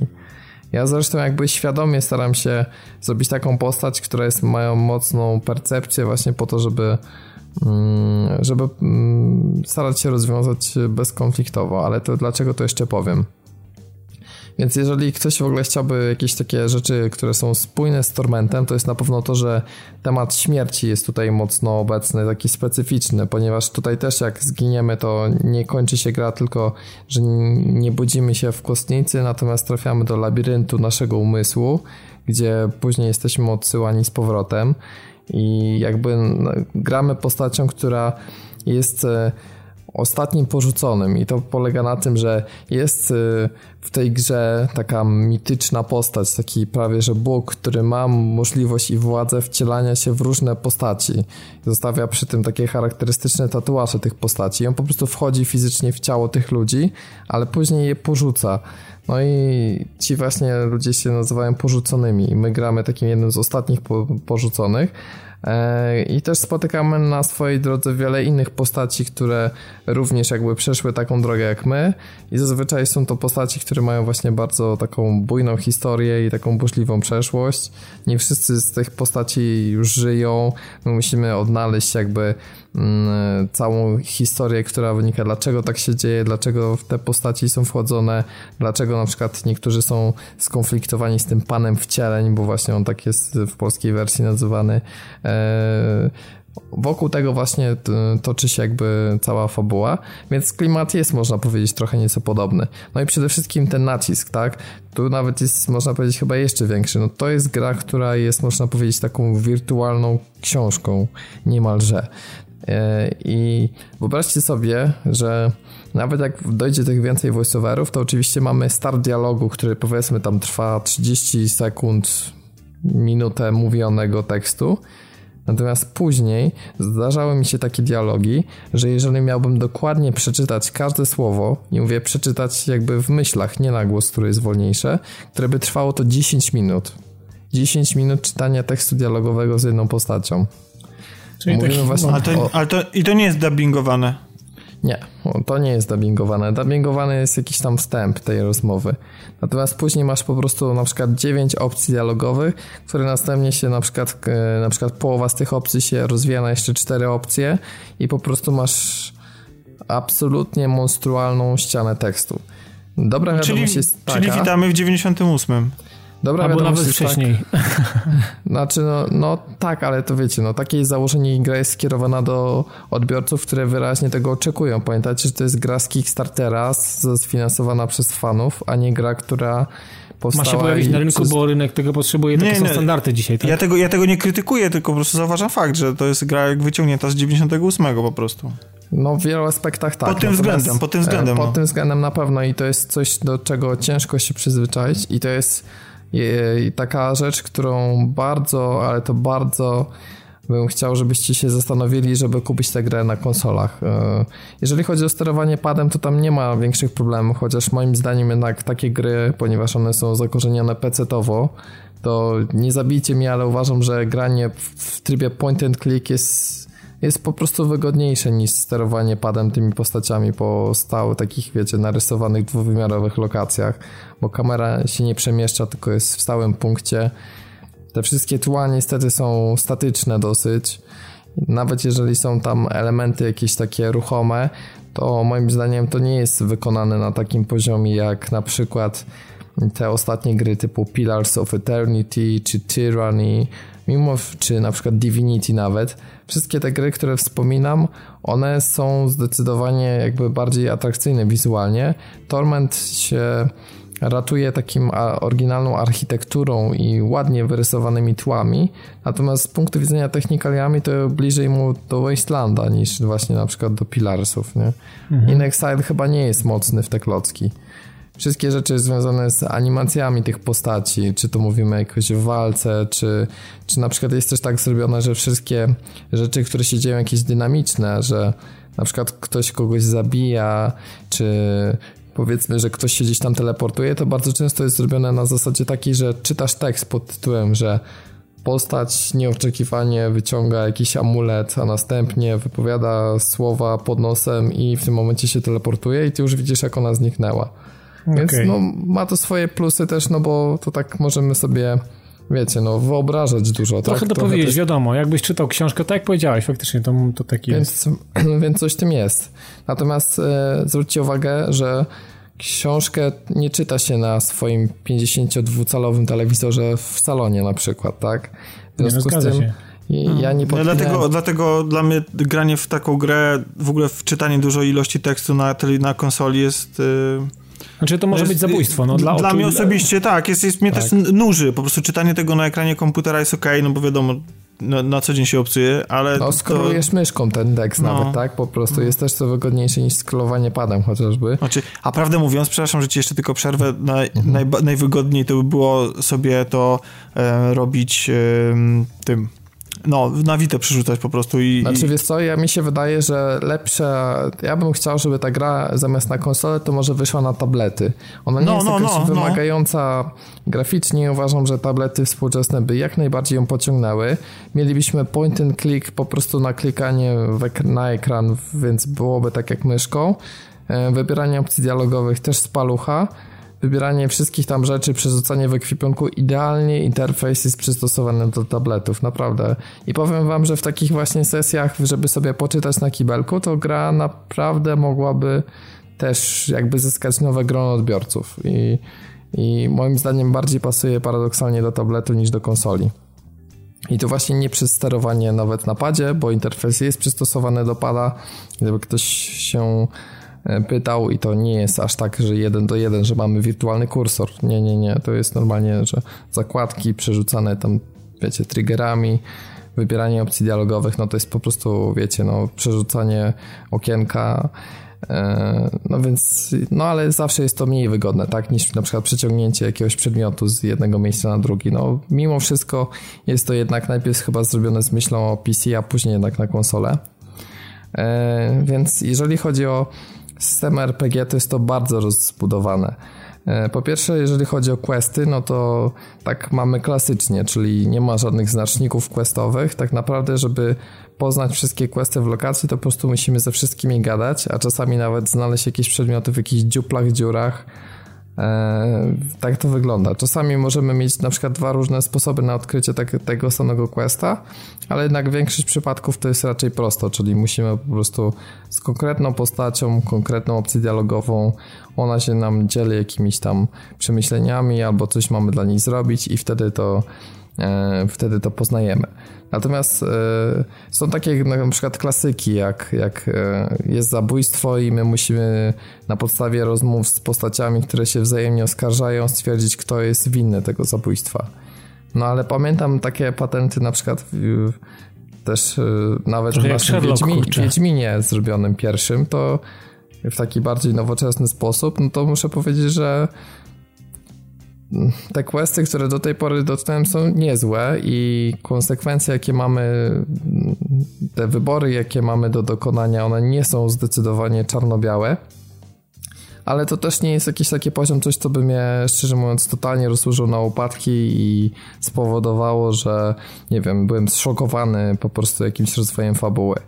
E, przyznam też szczerze, że nie czytam absolutnie każdych tekstów, no bo trochę mnie, trochę mnie ta ilość przytłoczyła. Natomiast tak, szczególnie questy, które są te ważniejsze dla fabuły, to ten poziom jakby tekstu samego jest bardzo wysoki. To nie jest w żadnym razie jakiś tam fanfiction, czy jakiś tam po prostu, wiecie, opowiadania rodem z jakiejś forum fantazy, tylko naprawdę super jest to zrobione i to zarówno w wersji angielskiej, jak i w wersji polskiej. Polskie tłumaczenie jest zrobione w sposób taki bardzo niedosłowny, z bardzo z takim poszanowaniem tego uniwersum, ale też naszego języka i absolutnie jest do kupienia. Jak jeszcze to połączymy właśnie z dubbingiem e, Franceskiego, który no świetnie się sprawuje w roli narratora i żałuję, że tak mało jeszcze jego kwestii jest bez tego patcha, ale to już jutro się zmieni, czy dzisiaj jak tego słuchacie. Ale też na przykład Aleksandra Szwed świetnie wypada. Jej głos naprawdę daje radę i, i super to wyszło. E, więc mamy też e, takie, taki bardzo fajny system moralności w tej grze i to jest jedna z rzeczy, która mi się najbardziej podoba. No bo wiecie, niestety, ale w wielu grach jest na przykład tak jak system BioWare'u, nie? Mm, czyli wiecie, Paragon Renegat Okej. Okay. E, czyli po prostu mamy, wiecie, no wersję dobrą. A możesz złą. kogoś za okno wyrzucić, jak w Mass Effectie? Wiesz co, no tutaj się zdarzają też takie wersje, powiedzmy, że rozwiązanie bardziej przemocowe, więc nie, nie wprost, ale jest coś takiego. No więc wracając tutaj do, do Tormenta, to wszystkie nasze wybory podlegają kształtowaniu naszego charakteru, jakby powodują, że nasz charakter się kształtuje. I mamy tak zwane nurty i te nurty one określają nasz charakter. I na przykład nurt niebieski to jest mądrość i wnikliwość. Nurt złoty to jest empatia, miłosierdzie, dobroczynność. Indygo to masz sprawiedliwość, słuszność. E, srebrny to podziw, władza, sława. Czerwony emocje, działanie, pasja. I jakby z mieszanki tych wszystkich rzeczy, o których mówiłem, tworzy się nasz charakter postaci.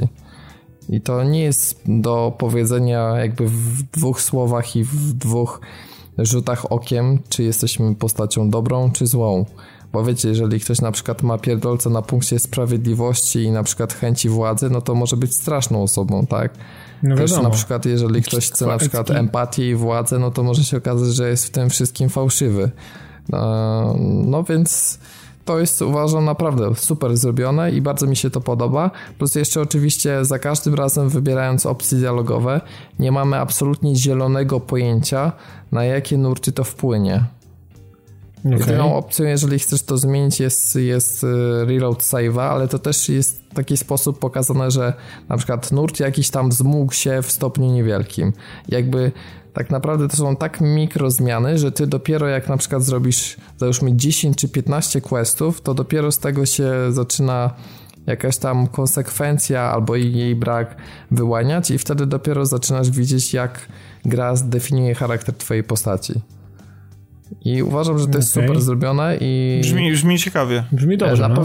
na pewno ciekawszy niż taki system, jak ma być teraz w Mass Effectie, że ty widzisz z góry, tak? Że masz cztery rodzaje jakby cztery cechy charakteru i każda wypowiedź jest przypisana do odpowiedniej. To tutaj tak nie jest. Raz czasem jest tak, że masz na przykład wybór między jedną a drugą wypowiedzią, czasem masz, nie wiem, na przykład sześć różnych wypowiedzi, więc naprawdę to może zmieniać ten twój charakter w różnym stopniu. Wybacz, że, że wrócę do tego. Jak rozmawiasz z tymi osobami, to widzisz ich jakieś wizerunki, czy to są po prostu tekst i stojące dwie postacie na ekranie? No, dokładnie tak jak mówisz. A, czyli, czyli nie ma czegoś takiego, że jak na przykład w Falloutach czy coś, że, że, że widzisz to przy niektórych postaciach jakąś animację albo coś takiego, że... Nie, niestety, ani nie ma nawet tak jak przecież w tym Planescape Torment były też takie cutscenki, ale tu, tu, tu tutaj nic takiego nie ma, żadnych cutscenek. Ale chociaż Wszystko jakiś jest... najazd, jakiś taki zoom czy coś? Nie, nic takiego się nie dzieje. Nie, tak? nie, nie. Pojawia się okienko i to wszystko. Skończyłeś? Jak, jak w JRPG-ach takich pewnie. Trochę. Robert... Co, czy, co skończyłem? Czy skończyłeś fabułę?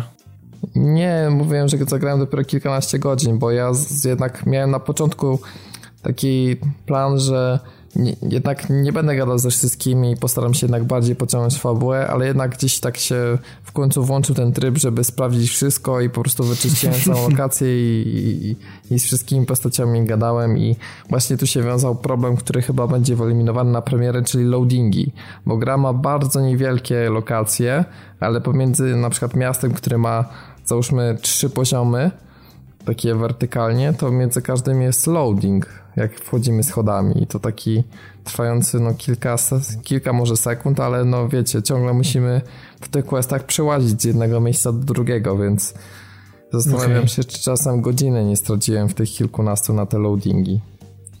Więc mam nadzieję, że to poprawią faktycznie jakby rozwój naszej postaci też jest ciekawy. To znaczy, my zdobywamy najpierw jakieś takie sublevele, można powiedzieć, za które jesteśmy w stanie rozwinąć jakąś jeden atrybut, czy na przykład y, ulepszyć jakąś umiejętność, y, zwiększyć jeden z naszych trzech głównych y, atrybutów, czyli tam siła, szybkość i perswazja.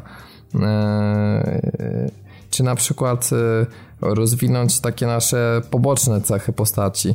Za każdym razem jest tak, że możemy E, przy tym sublevelu jakby wybrać jeden rodzaj i gra nas jakby ogranicza, czyli mamy na początku 6 do wyboru, później 5 do wyboru, 4, 3, 2, 1, czyli musimy w końcu wykorzystać każdy jakby jeden z rodzajów upgrade'u i w momencie kiedy wykorzystamy ostatni, to dopiero nam ten poziom wskakuje na kolejny. Czyli w praktyce oznacza to, że w tej grze levelujemy raz na kilka, kilkanaście godzin. Oh shit co jest takim, można powiedzieć, trochę niestandardowym rzeczą. Więc jeżeli ktoś na przykład bardzo lubi takie rzeczy jak w Borderlandsach, w Niochu, nie wiem, tam Diablo, czy, czy, czy nawet jak jest przyzwyczajony do takich RPGowych systemów, jak właśnie z tych Divinity czy coś, no to tu nie, tu, tu trochę to działa na innej zasadzie. E, oczywiście też mamy tak, że skill odblokowują dodatkowe opcje w dialogach, tak jak to na przykład znane z Falloutów. E, dodatkowo mamy też e, e, upgrade to można powiedzieć, jakby to najprościej wytłumaczyć, takie alaruny, które wzbogacają nasze postacie o dodatkowe umiejętności. Jeżeli rozwijamy też nasze cechy, to te dodatkowe umiejętności się odblokowują.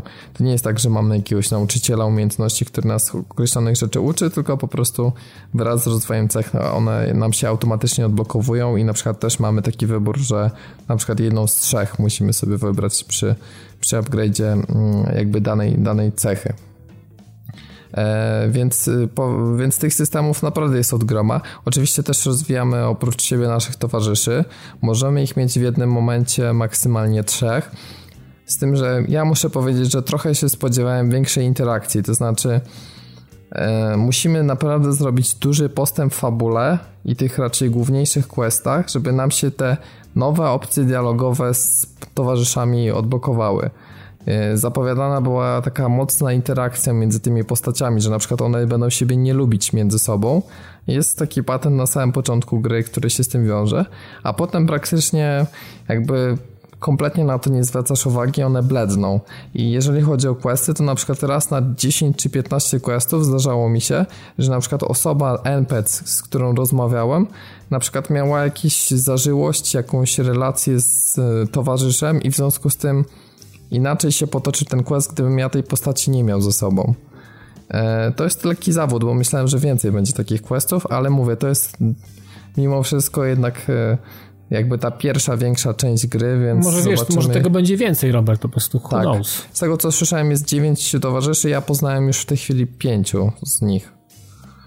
E, no smutny jest ten moment, kiedy, kiedy stwierdziłem, że potrzebuję, to wam powiem taki, że zachowałem się słabo i miałem z tym problem, ale ale no trudno, no. Miałem taki problem, że w walkach po prostu dostawałem wciry, dlatego że pomogłem jednej dziewczynce, miałem ze sobą dziewczynkę, która miała fatalne statystyki do walki.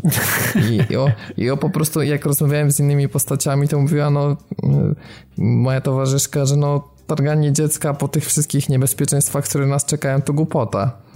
No i w końcu tam w pewnym miejscu stwierdziłem, że, że tu to dziecko będzie bezpieczne i, i że je zostawię, no ale wiązało się to z takim dialogiem, że wiecie, no dziecko w płaczu i w ogóle, że ty mnie zostawiasz, żeby coś pomóc i w ogóle o co chodzi. Więc, więc są, są, są też i takie akcje, więc to takie z mocniejszych momentów właśnie w tej grze.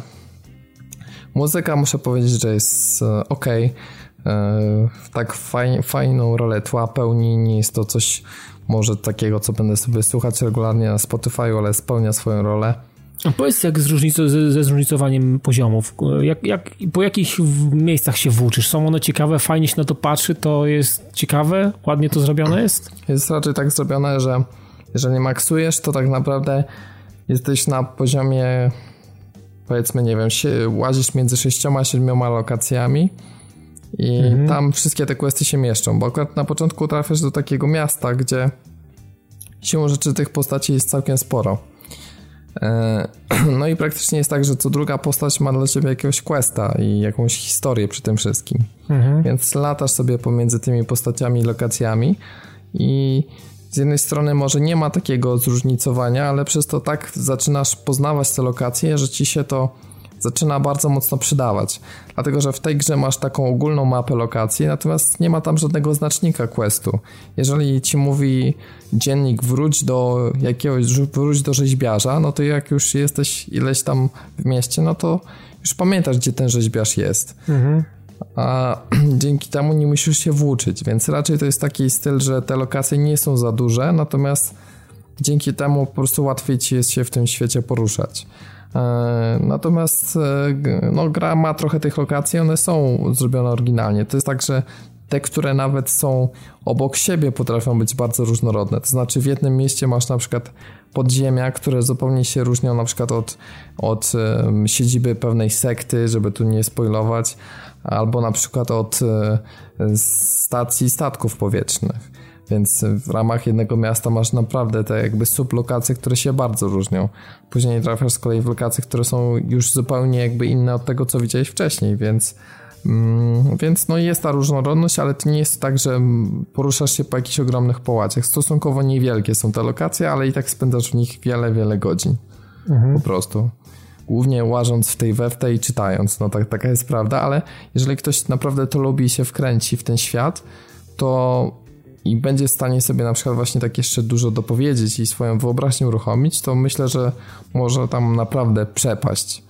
Dlatego, że jeżeli potraktujemy taką właśnie taką trochę interaktywną opowieść, gdzie mamy jednak możliwość trochę wyboru tego, jak ona się potoczy, to to absolutnie jakby w tym względzie swoją rolę spełnia. Natomiast ja specjalnie powiedziałem, że rozwijam postać w kierunku dialogów perswazji, bo uważam, że słabo jest zrobiona walka w tej grze. I nie chodzi o to, że jest słaba, bo jest turowa, tylko po prostu w porównaniu do innych turowych gier jest tam to zrobione lepiej. Mhm. No ale co, co, jest, co, jest słabego w takim, co jest słabego w takim razie?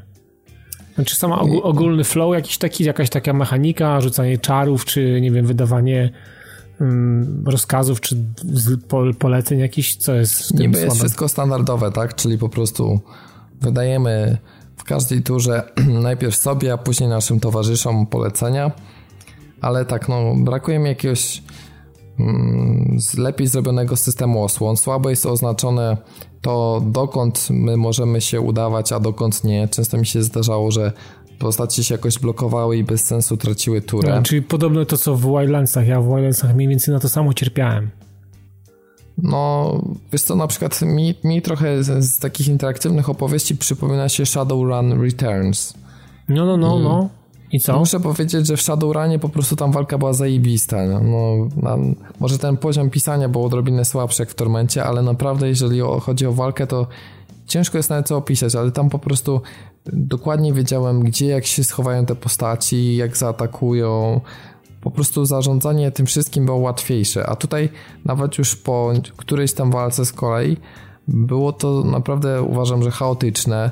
Ten interfejs wydawania poleceń jest też taki nie do końca czytelny, tak samo wyboru skilli, które tak nie wybierałem na przykład na dole z jakiegoś menu, one są tak po lewej stronie trochę ukryte.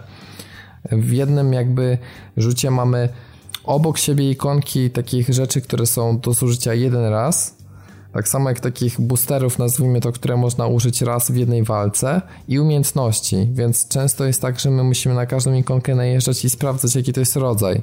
Nie jest to w żaden sposób jakoś tak logicznie posortowane na przykład.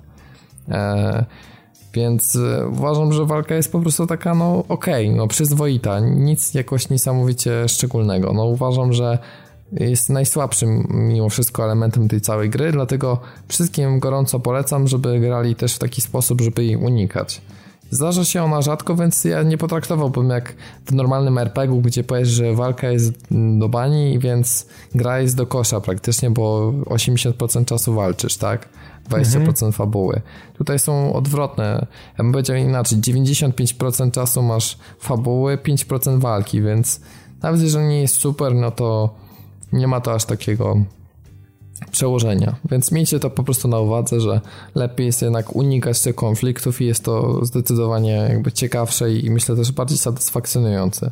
Nie zawsze to jest proste, bo często trzeba po prostu bardzo dokładnie te opcje dialogowe wybierać, żeby na, po, po, się po naszej myśli to ułożyło. Natomiast bardzo mi się podoba ten system, że w ramach tych atrybutów, które mówiłem, czyli tam właśnie siła, szybkość, perswazja, to jest tak, że nasze postaci mają punkty określone. Załóżmy, że powiedzmy między na początku między tam kilka, kilkanaście punktów na każdy atrybut. I teraz jest to zrobione w taki sposób, że każdy nasz atak, czy na przykład rozmowa, jakaś perswazja w tej rozmowie, ona zużywa te punkty.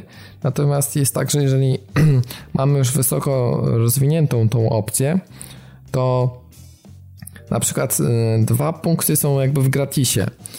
Czyli mamy taką akcję, że możemy na przykład zachować te nasze punkty, ale mamy 50% szansy, albo jeszcze doinwestować dwa punkty i wtedy mieć 100% szansy. I mhm. cały czas musimy jakby balansować na tym. No. Chodzi po prostu o to, że e, musimy bardzo rozważnie planować nasze działania, ponieważ te punkty one się nie odnawiają automatycznie. Nawet już po jakimś dialogu czy po walce. One, one absolutnie a, dopóki... a, są, jakieś, są, są, jakieś eliksiry, jakieś takie czary, gdzie mógłbyś na nowo je jak w jakiś sposób rozdać? Nie trafiłeś na coś takiego, nie wiesz, coś takiego. Natrafiłem, tak, natrafiłem nawet na potężny artefakt, który przywraca w trakcie walki wszystkie atrybuty i super mhm. jest. E, oczywiście są też takie, powiedzmy to, potiony, które ci regenerują no, na raz. Natomiast jakby ich jest dosyć ograniczona ilość, albo też kosztują sporo, na początku gry szczególnie. Więc wygląda to w ten sposób, że najlepszym sposobem jest regeneracja poprzez odpoczynek. Ale odpoczynek też kosztuje, czy to w jakimś tam bractwie, czy jakimś hotelu. To też jest jakaś tam kasa, więc poza tym, jeżeli za dużo odpoczywamy, to pewne questy mogą nam przestać być dostępne, bo coś tam się zmieni, coś tam się w końcu wydarzy. Więc cały czas musimy balansować na granicy tego, czy zwiększamy sobie prawdopodobieństwo e, wykonania misji, czy też je, staramy się jednak zachować te punkty. I to okay. tak samo dotyczy do tego, czy zrobimy jakiś unik, czy na przykład e, często jest tak, że manipulujemy przy jakichś maszynach i w tym momencie od naszej zwinności, jakby właśnie się, szybkości zwinności się e, teraz będzie okazywało, czy nam się to powiedzie, czy się nie powiedzie.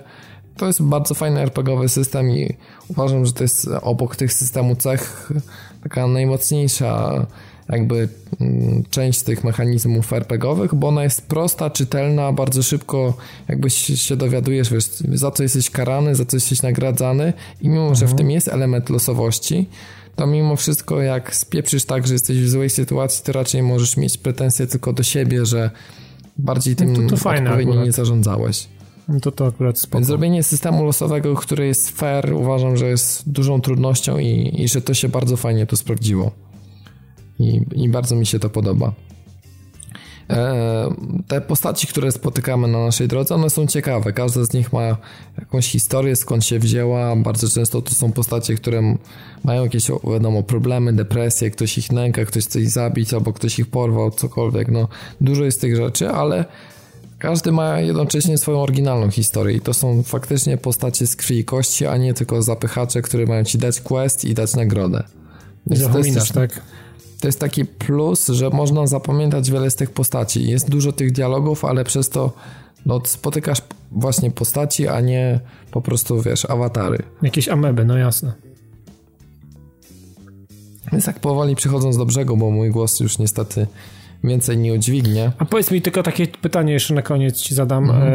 E, rozumiem, że zamierzasz grać dalej, zamierzasz po prostu dalej tam ogrywać to tak. i nie, nie zarzucasz produkcji, nie? Generalnie. Nie zarzucam, będę... Nie dotknęła cię w żaden sposób niczym, co nie jest, co, co wiesz, powoduje, że nie, jest, nie masz ochoty kontynuować jakby gry. Nie, ale przyznam, że miałem dwa takie momenty, kiedy byłem w takim zatrzęsieniu questów i i też w takim momencie, kiedy byłem trochę niedolewelowany na jeden quest, e, że, że miałem taki problem, że po prostu wyłączyłem grę i na przykład mi się nie chciało 2-3 dni w ogóle jej uruchomić, ale potem w końcu włączyłem świeży umysł, usiadłem, zrobiłem inny quest, tu pogadałem, znalazłem jeszcze inny quest, podlewelowałem, wróciłem, zrobiłem.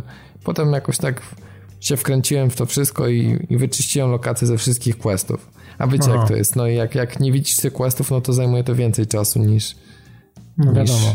zresztą nawet nie wiem na 100% czy to są wszystkie questy, ale wydaje mi się, że ze wszystkimi wszędzie pogadałem po prostu.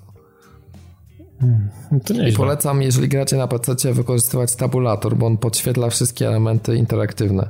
Jest to powiedzmy, że no, trochę ułatwienie, tak? Casualowe, ale z drugiej strony przez to, że to są rysowane ręcznie tła, to nieraz po prostu nie widać. To jakby zależy od woli twórców, czy dany element jest interaktywny, bo nie ma żadnego oznaczenia go poza tym jak, jak wyświetla się kursor jak najedziemy, więc, więc to się przydaje. Szkoda, że trochę interfejs mimo wszystko jest biedny. Z tego co jak widziałem, jak się poprawił od poprzednich wersji gry, to i tak prze, przeszedł znaczącą poprawę i lifting, ale dalej w porównaniu do takich gier AAA to, to widać różnicę jakościową mimo wszystko. Okay. Ale jest, rozumiem, że jest taki standardowy, oldschoolowy, jak, jak to... Jest oldschoolowy, właśnie jak nie, ktoś nie, lubi taki typowy oldschool. Nie jest, to... trudno się połapać im, jak ktoś lubi takie rzeczy, to to nie jest odkryte koło gdzieś tam na nowo, tylko coś, Trochę mam problem z samouczkami, które na początku cię bombardują, wiesz, na zasadzie takiej, że w pierwszą godzinę gry dostajesz tam 15 okienek dialogowych z, ze sporą ilością tekstu, gdzie i tak tego nie zapamiętujesz. Nie? No, no, Więc, kumam, kumam. Um, z czasem jak wykorzystujesz te mechanizmy w praktyce, no to, to potem wszystko się staje łatwiejsze po prostu. E, no i trochę szkoda, że nie ma cyklu dnia i nocy. Przynajmniej w tych lokacjach, mhm. gdzie, gdzie ja chodzę, to cały czas to wygląda tak samo. One czasami mogą się zmienić pod wpływem jakichś tam elementów questu, ale ale, ale Rozumiem, jakiś czar czy coś, tak, że nagle się zrobi ciemno albo... No często jest takie, że wchodzimy do innych wymiarów albo do wspomnień jakiejś postaci, więc to nie jest mhm. też tak, że nawet jak chodzimy po mieście, to non stop tam jesteśmy, nie? Nie, no jasne, jasne, kumam. Więc to się zdarza. E, no, no jest różnorodność questów póki co, jak najbardziej, więc to, to też nie jest tak, że ktoś cię co chwilę prosi, że coś przynieść pozamiataj, więc e, to tak jakby Questy też poboczne, one są tak naturalnie poboczne. One mimo wszystko nie wybijają cię od questu głównego, dlatego że można się sporo dowiedzieć o świecie i sporo też dowiedzieć właśnie na temat tej sprawy, która wiąże się z naszym głównym questem. Nawet jeżeli to nie są jakby etapy questu, tylko takie rzeczy po prostu tak dla gracza wzbogacające wiedzę o tym świecie i uniwersum. To jest, to jest fajne, bo mówię, jak ktoś się kręci faktycznie w to, jak ten świat wygląda, to ponieważ on jest tak odrealniony od wszystkiego, co znamy z innych gier, czy fabularnych właśnie, czy, czy, czy, czy nawet jakichś tam planszówek, cokolwiek, to naprawdę musimy sobie jakby w naszej wyobraźni zbudować coś zupełnie nowego, bo to nie można powiedzieć, że to jest jakiś steampunk, czy to jest jakiś mm -hmm. cyberpunk, czy to jest jakiś Hala Horizon, czyli jakiś taki, wiecie, prehistoryczny wersja przyszłości. Mimo wszystko to jest to jest taki miks, którego w grach nie ma i trzeba sobie to jakby całą logikę tego świata i dlaczego tak jest sobie budować po kolei samemu i to jest też część przygody i odkrywania fajnego w tym wszystkim. No to to super akurat. Dlatego mówię, są mechaniki, które lekko zawodzą, szczególnie ta walka, natomiast myślę, że będę grał dalej i też się podzielę po prostu większą ilością wrażeń. Jeszcze raz mówię, uważajcie z kupnem tego na konsolę, bo ja osobiście chyba bym odpadł, gdybym miał na TV to czytać. Chyba, że macie konsolę podłączoną na przykład właśnie do monitora, na przykład. Tak albo tak na krótko czy... jak ja mam. Ja naprawdę do telewizora to mam, wiesz, rzut beretem tak naprawdę. Albo, więc... albo siedzicie metro od telewizora, nie? No ja, no, ja tak. tak. mam, że siedzę, wiesz, maksymalnie półtora metra od, e, od telewizora, do którego mam podłączone konsolę. No, no widzicie, no to, to wtedy nie ma problemu i wtedy możecie tylko jeszcze poczekać na, na technikalia wersji konsolowej, bo, bo słyszałem, że tam być może jednak się przyda parę patchy. Aha, jeżeli chodzi w ogóle o e, optymalizację, technikalia, no to wiecie, ja nie mam jakiegoś super już nowego PC, tylko tam 3-4 lata to on już ma. Myślałem, że ale... 386. nie, nie. DX2 Działa, działa wszystko tak jak trzeba. Wiecie, to nie jest gra jakoś wymagająca, więc pójdzie na jakichś starszych laptopach. Jest dobrze zoptymalizowana, więc poza loadingami, które pewnie tam czasami mogą, jak ktoś będzie miał wolny dysk, trochę tam uprzykrzyć, przepraszam, to poza tym jest naprawdę ok. Więc y, śmiało PC-ową wersję. Już teraz bez tego Day One Patcha było ok. Trafiłem tylko na dwa bugi, więc y, przy tak rozbudowanej grze i to nie było jakieś tam strasznie game breaking rzeczy, więc, więc pod tym względem gra jest dopracowana i to nie jest tak, że jest premiera, a można by powiedzieć, że o, to mogło trafić do Early Accessu tak naprawdę. Nie, nie, to już jasne, w tym Early Accessie były, były bety, było wszystko. Jest to naprawdę dopracowane. Więc widać, że to nie jest gra, wiecie, za nie wiadomo ile kasy. Ale powstała faktycznie dzięki temu, że fani na Kickstarterze się na to złożyli. Jestem przekonany, że ta gra w innej wersji by nie mogła powstać bez tego finansowania społecznościowego. I mam nadzieję, że tej społeczności się spodoba, bo to przecież jest przede wszystkim dla nich, a być no może jest też... Ciekawe, jak właśnie zareaguje pozostałość, nie? Pozosta. Pozostałe osoby, które teoretycznie mogą się, mogą się zainteresować. No ciekawe, czy gra tak. sobie zaskarbi oprócz tych korowych, którzy się zrzucili i są jakby skazani na to, żeby w to grać. I już to kupili tak naprawdę. Dokładnie, i już to kupili. To teraz ciekawe, jaki będzie odzew pozostałej grupy ludzi i, i tak naprawdę, no, jak to się przepali na pieniądze dodatkowo, no. Bardzo mnie to ciekawi, e, szczególnie, że ci pozostali gracze mają w tej chwili perspektywę grania w Horizon Zero Dawn i, i w Zelda oraz też w Mass Effect Andromeda już niedługo. Dokładnie. I Nier Automata. Więc no... Tak, no, ale to są... Ja, ja, ja tutaj obstawiam, że że to jest jednak tak, że, że ta gra znajdzie swoich zainteresowanych, że, że ludzie, którzy może z Mass Effectem będzie konkurowała, ale ludzie, którzy w Horizon e, grają, to wybiorą Horizon bardziej niż to, a to uderza bardzo mocno w te klimaty staroszkolne i wydaje mi się, że, że ludzie wyczekują tego, więc tutaj akurat bym się nie bał. I w ogóle całe pół, w ogóle całe pół roku jest, za, pierwsze jest tak zapchane, że nie ma gdzie szpilki włożyć, nie? To jest, no, to jest niezłe. No, ja teraz zamierzam chyba, właśnie chyba tego wejść... chcieliśmy zawsze, nie? Nie, no ja, ja, ja nie, znaczy trochę narzekam, bo mało czasu, ale tak poza tym to jest super, nie? Ja teraz e, będę, że tak powiem, walczył w Horizonie i tam tą element akcji sobie nadrabiał, a jak będę chciał trochę bardziej zaawansowanych dialogów i fabuły, to będę sobie pykał na zmianę z Tormentem. I zobaczymy, jak taki zestaw się sprawdzi. Okej. Okay. Więc, e, więc zobaczymy, jak to da połączyć. Jeżeli macie też jakieś pytanie, chcielibyście jakichś bardziej szczegółowych rzeczy, no to ja będę też na grupie odpowiadał pewnie w tygodniu, czy na naszej stronie na TV pod podcastem, więc po prostu uderzajcie do mnie, zapytajcie i to, co będę w stanie powiedzieć, to wam, to wam odpowiem. Ja i tak dzisiaj jakby liznąłem tylko górę lodową i jakby te wszystkie mechanizmy, które w tej grze są, ale nie byłoby czasu antenowego ani głosu by mi nie starczyło, żeby tak mega dokładnie wszystko opowiedzieć. To no, zresztą tak. też chciałem, żebyście też czymś zagrali i jakby sami po prostu odkryli. Więc tyle okay. ode mnie i to jest właśnie Torment Tides of Numenera. Ogólnie pierwsze wrażenia są pozytywne i mam nadzieję, że jeszcze dalej będzie jeszcze lepiej i że faktycznie jakby okaże się, że ten potencjał podobania się tym graczom, którzy jakby na co dzień aż takie gry nie grają, będzie jeszcze większy niż, niż, niż myślałem do tej pory, bo, bo na razie jest, ale, ale jednak mimo wszystko w dalszym ciągu uważam, że to jest gra dla specyficznego odbiorcy i że trochę my jesteśmy mimo wszystko już takimi graczami, którym ciężko będzie na takie, na takie gry znaleźć czas po prostu i jeżeli, to tak wiecie, no to, to coraz więcej tych gier wychodzi na konsolę. Był Wasteland, ty Dawid nie skończyłeś Wasteland. Nie, Wasteland w ogóle mnie odrzucił całkowicie mechaniką walki, w ogóle nie, nie, nie, nie, w ogóle nie wracajmy już do tego tytułu. To z całym szacunkiem dla, dla pana Briana i tak dalej, ale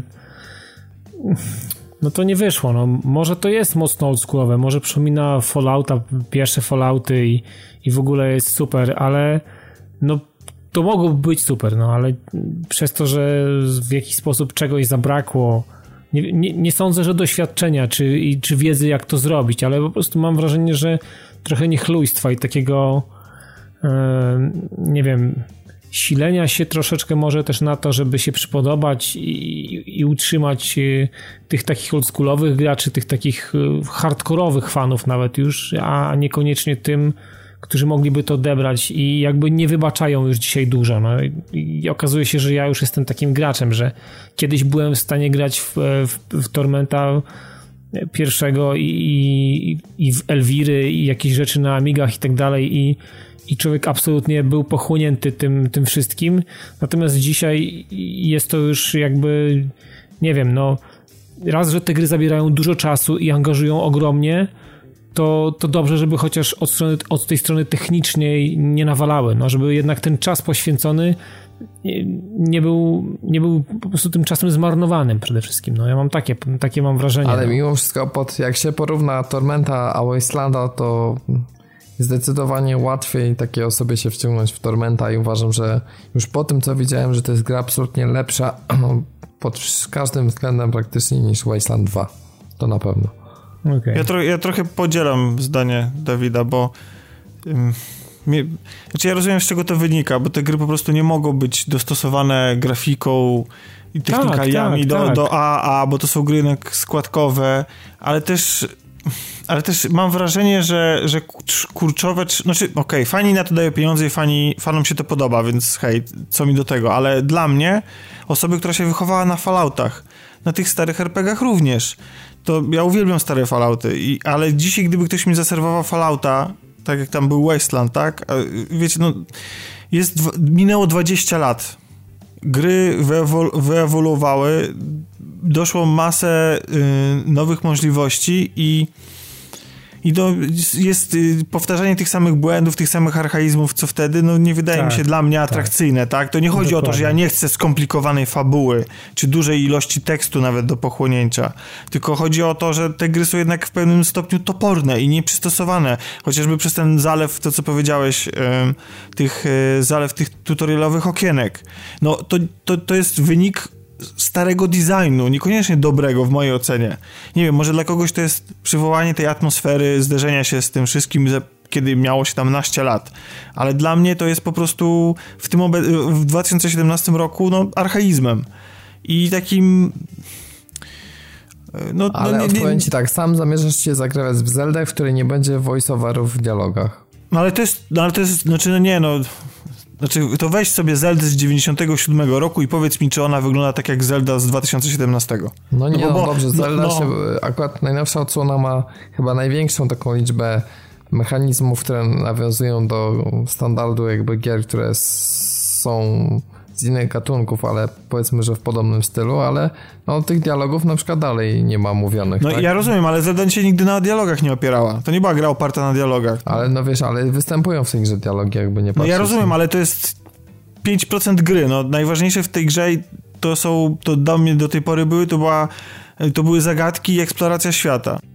Więc y, można się kłócić o to, jak bardzo ta seria stała w miejscu, ale dotyka, znaczy grając w tą grę, no nie masz wrażenia, że grasz w grę z 98 roku. No odpal, znaczy odpalasz sobie nie, Ocarina of Time i jakby i nawet tego, że ta gra na pierwszy oka wygląda tak samo, to jest 3D w, e, i, i, i, to jest 3D i to, to, to jednak jest różnica gigantyczna, no więc no wiesz, to jest nawet y, można się kłócić, czy, czy Mario wydawany obecnie. No Mario obe, obecnie wydawany też nie wygląda jak Mario. On, on na pierwszy rzut oka owszem taki jest i ten core jest taki sam, ale jednak on, on jest ułagodzony na dzisiejsze czasy.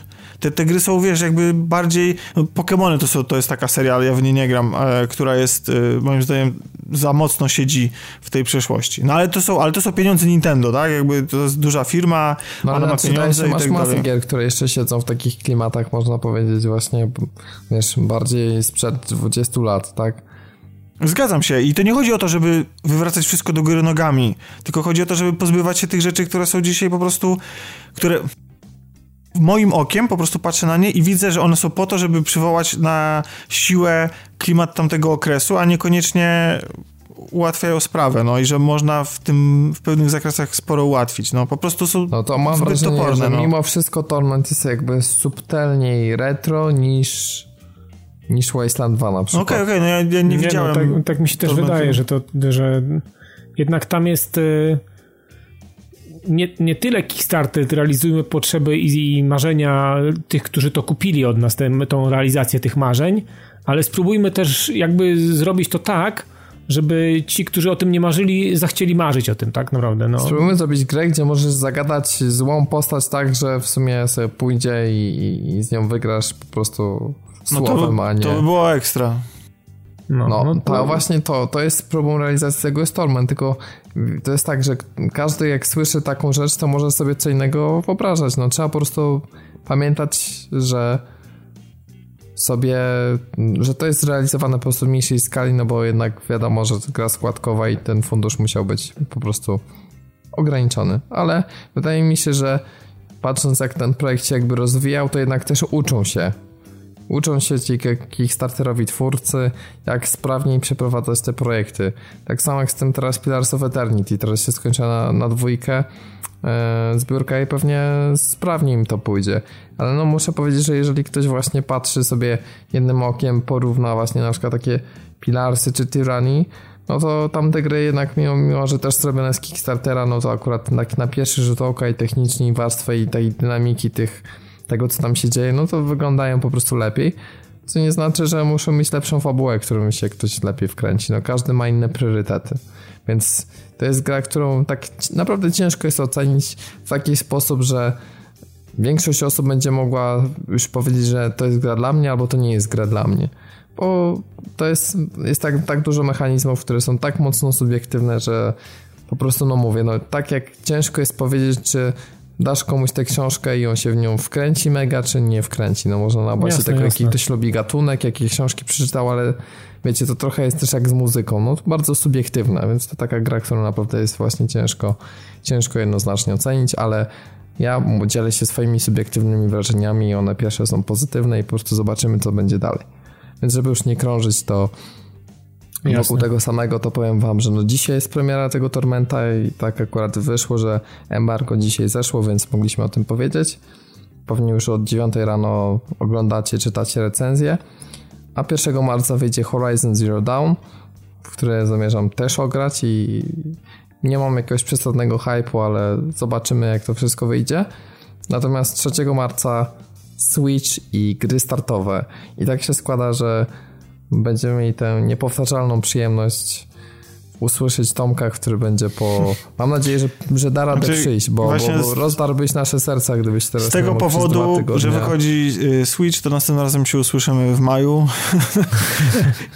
Jak już ogram. nasze serca. Nie, no postaram się być, y, bo i to tak na gorąco pierwszy weekend, nie? Nawet jest okazja, że, że będę mógł przetestować Switcha imprezowo i tak się waham nad tym 1-2 Switch. Znaczy ja hejtuję absolutnie tą grę. Znaczy uważam, Oj, znaczy, z, tego, z tych ma- Ale wiesz, jak, te jak materiały, które... te przyjaźnie i znajomości ucierpiały, wiesz, przy, przy grze w, w tam wstrząsanie szampana, no to, to jest twoje ryzyko Dojenie. po prostu. No. Znaczy, wiesz co, znaczy, ale nie, no chodzi o to, że chodzi o to, że to jest znaczy ta gra absolutnie nie jest warta tej ceny i z tych materiałów, które do tej pory dostaliśmy, to jest dla mnie absurd w ogóle, że ona istnieje.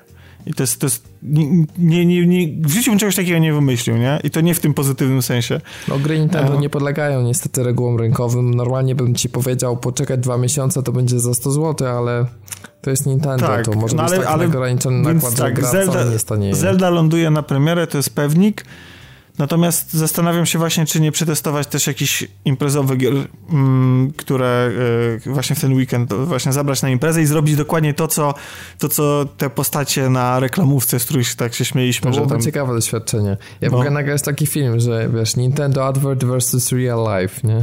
No, no, no można by było, można by było, tak. Zwłaszcza, że tam będzie akurat z planszówkami będzie konkurowało. Te Switch będzie konkurował z, planszówka, z planszówkami, więc zobaczymy, co wygra ostatecznie. No, ciekawe, czy będzie takie, co ty tam masz kurwa na tym ekraniku, weź, bo ja nic nie widzę.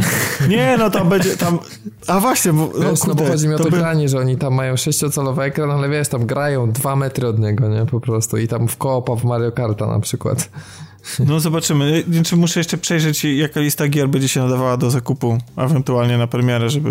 No właśnie szkoda, że nie ma Mario Karta, nie? Bo to by mogło się no, sprawdzić. No, to Mario Karta. nawet. Jasne. Ja nie wiem, Bomberman wychodzi na premierę? Tak.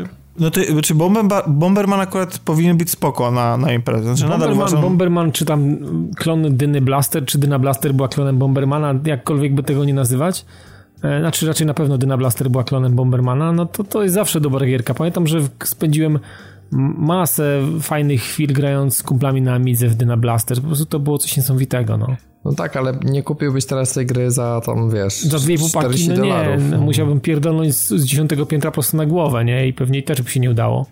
Ale a może nie. w takim razie kupcie Just Dance 2017, to jest imprezowo. No, do, do, tego, do tego nie potrzebujemy Switcha, nie? Tak.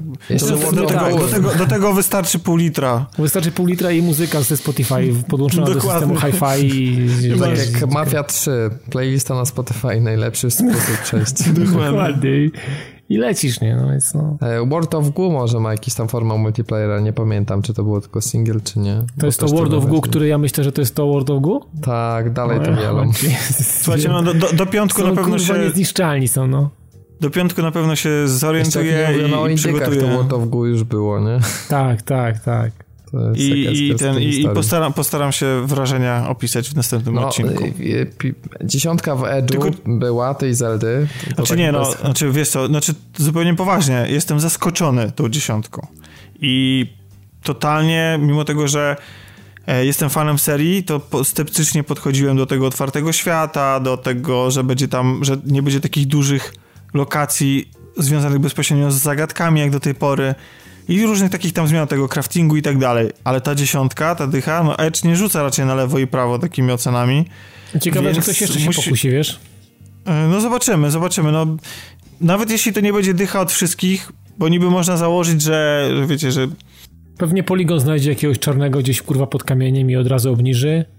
Nie, nie, obniży to podwyższy, bo nie, nie raczej jak, Susa, nie, no, jak było... czarny będzie gnębiony, uciśniony, no to wiesz, to nie. No, no zobaczymy. Zobaczymy, jaką rolę będzie pełniła tutaj Zelda, tak? Bo to też postać kobieca, więc um, zobaczymy, Może czy... będzie miała questy na plantacji bawełny albo jeszcze czegoś. To jest koniec. No powiem ci, Dawid Srogo. Srogo jedziesz. Wybacz, że nie skomentuję. No nie jesteśmy wiesz, galą Oscarową, żeby robić tego typu dowcipy. No ja wiem, ale wiesz, może być różnie, no. Natomiast, y, no ja jestem... skończyć jak PewDiePie. Jestem nahypowany, więc gdyby się okazało, że nie będzie mnie w następnym odcinku, to będziecie mogli mnie znaleźć w Hyrule, podejrzewam. Okej. Okay. No to zobaczymy, jak ten, jak ten świat na ciebie e, zadziała. Ja A bo ta impreza czy... ze Switchem się okaże taka dobra, że nie wrócę na, na nagranie. No, tak też może być. nie mieli, wiesz, zapalenia krtani przez dwa tygodnie. A powiedz mi, e, czy będziesz grał więcej w tą Zeldę w trybie stacjonarnym, normalnie przy telewizorze, czy... Czy no zobaczę, wiesz, ja, ja nie wiem, mobilnie? bo na, na razie się nastawiam na granie przed telewizorem, tak ale mam doświadczenia z Zeldami w różnych pozycjach siedząco-leżących, więc y, jest... Ja znaczy, wiecie, ja, ja, ja, tak naprawdę... Ja, ja, ja, tak naprawdę... Nie, ja nie, nie gram. To jest dla mnie jakaś taka... Nie. Ja, ja, tam wchodzę po to, żeby zrobić co trzeba to, i zmykać. Wyjść, no, wyjść, wyjść i wyjść i nawet gra by się nie załadowała. Tomek, ale... ten zespół drażliwego jelita, więc tam nie ma co czasu, żeby pograć. Nie, no, znaczy podobno hemoroidy, od tego, hemoroidów można się od tego nabawić, od siedzenia. Tak mm, mówią? Długo. Tak, tak, więc... Ale Podcast ten, uczy, bawi, wychowuje. Szkoda mi czasu po prostu, no, wolę, wolę, ten czas spędzić grać po prostu w salonie, no. Zatem bakterie, pamiętajcie, że jak Na innym tronie. a potem Switcha, to potem macie bombę po prostu bakterii, no. Super, nie, nie, wiem w, w, jaki sposób ta rozmowa zeszła po prostu na, na, na rozmowę, no. Już wszystko to było dzisiaj. No słuchaj, tak. no to jest, wiesz, to jest higiena użytkowania Ale zobacz, nawet głos ci się poprawił, nie? Od razu. Momentalnie. No. W każdym razie jestem sam bardzo ciekawy, nie oglądam żadnych e, filmów już teraz, żadnych instruktarzy. Wiem, że to trochę głupio brzmi, ale nie chcę sobie spoilować otwarcia nowego sprzętu, albo jest coś, coś w tym fajnego, kiedy dostajesz nowy sprzęt, zwłaszcza wyczekiwany, i go macasz po raz pierwszy, uruchamiasz i tam się spotykasz z tymi Kupowanie menu konsoli tak na premierę ma swoją magię, bo później jak to jest już przemielone przez wszystkich, to już tak nie cieszy, ale ten, w tym premierowym to jest coś, muszę ci powiedzieć, że no, więc, jest więc, jakaś taka magia, więc, więc rozumiem cię w pełni. Zobaczymy. Mam nadzieję, że, że i ta Zelda i Marian, który wyjdzie pod koniec roku, będzie tego wart, tego zakupu. No i tym, wiesz, ponieważ Zelda możesz grać przenośnie, to można powiedzieć, że to jest taka największa, najbardziej rozbudowana taka gra w ogóle przenośna, która kiedykolwiek wyszła, nie? Więc, więc no tak, tak. Podejrzewam, że, że możesz grać przenośnie przez 30 minut, bo wcale nie wierzę w te żadne tam 3 godziny czy coś takiego. To...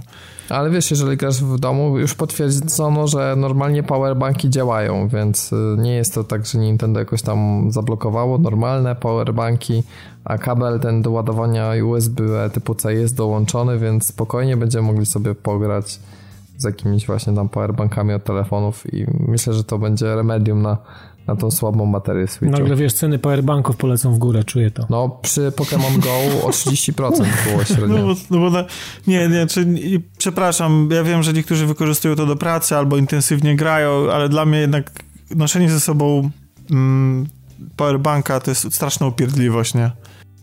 Ja, ja, ja powiem ci, że do dzisiaj nie mam żadnego, więc... No ja też nie. Chociaż ja musiałem dostałem. skorzystać. Nie, nie więc... jestem w posiadaniu żadnego powerbanka. Ja Pozdra pozdrawiam Pawła, który mnie, który mi uratował telefon w pewnego dnia, pożyczył mi powerbanka, więc to nie jest tak, że, że się nie przydaje, tylko po prostu dla mnie, gdyby musiał jeszcze pamiętać o tym, to byłoby za dużo. Wiesz, ja mam chiński Najgorszy telefon jest... i mój chiński telefon ma tyle baterii, co bym normalny europejski z powerbankiem, więc no, ja no, ładuję często ja telefon teraz... raz na 2-3 dni.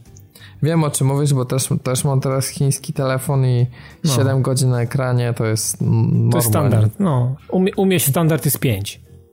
U mnie trzyma nawet 6-7 nieraz, więc... Hmm, więc... To... U, u, mnie też jest 5 godzin. Wszystkiego. No, no to nieźle, pęci 5 godzin to 5 ładnie. 5 godzin wszystkiego. No, jak, są, jak są intensywne dni, takie, że dużo rozmawiam albo dużo w sieci coś załatwiam, to tak, tak. Dobra, dobra, jak no będziesz 5 godzin doił krowy w One to Speech, to dopiero będziesz hardcorem. Po prostu no, jak dokładnie. taki, rozumiesz, Helmut, który tam, rozumiesz, siedzi na południu Niemiec i jak wziął Obstawiam, swoją... że ta gra jest na 25 minut. Zobaczymy, czy, no, czy wiesz, się no, myliłem. To możesz grać 5 godzin nawet w te wszystkie minigierki, jak chcesz, nie? Z tego co wiem, to nawet nie ma chyba tam opcji single. To, to musiałaby być, to musiała być, żeby grać 5 godzin w taką grę, to musiała być nie zakrapiana, a wciągana impreza, nie? tak. Najwyraźniej tak. Więc pozostaje nas zaprosić was na padtv.pl i na Facebooku, chociaż bądźcie lepiej trzeźwi jak piszecie, bo ostatnio mieliśmy parę takich dram, że albo, albo dobra, piszcie jak chcecie, najwyżej będzie znowu 150 komentarzy w ciągu dwóch godzin.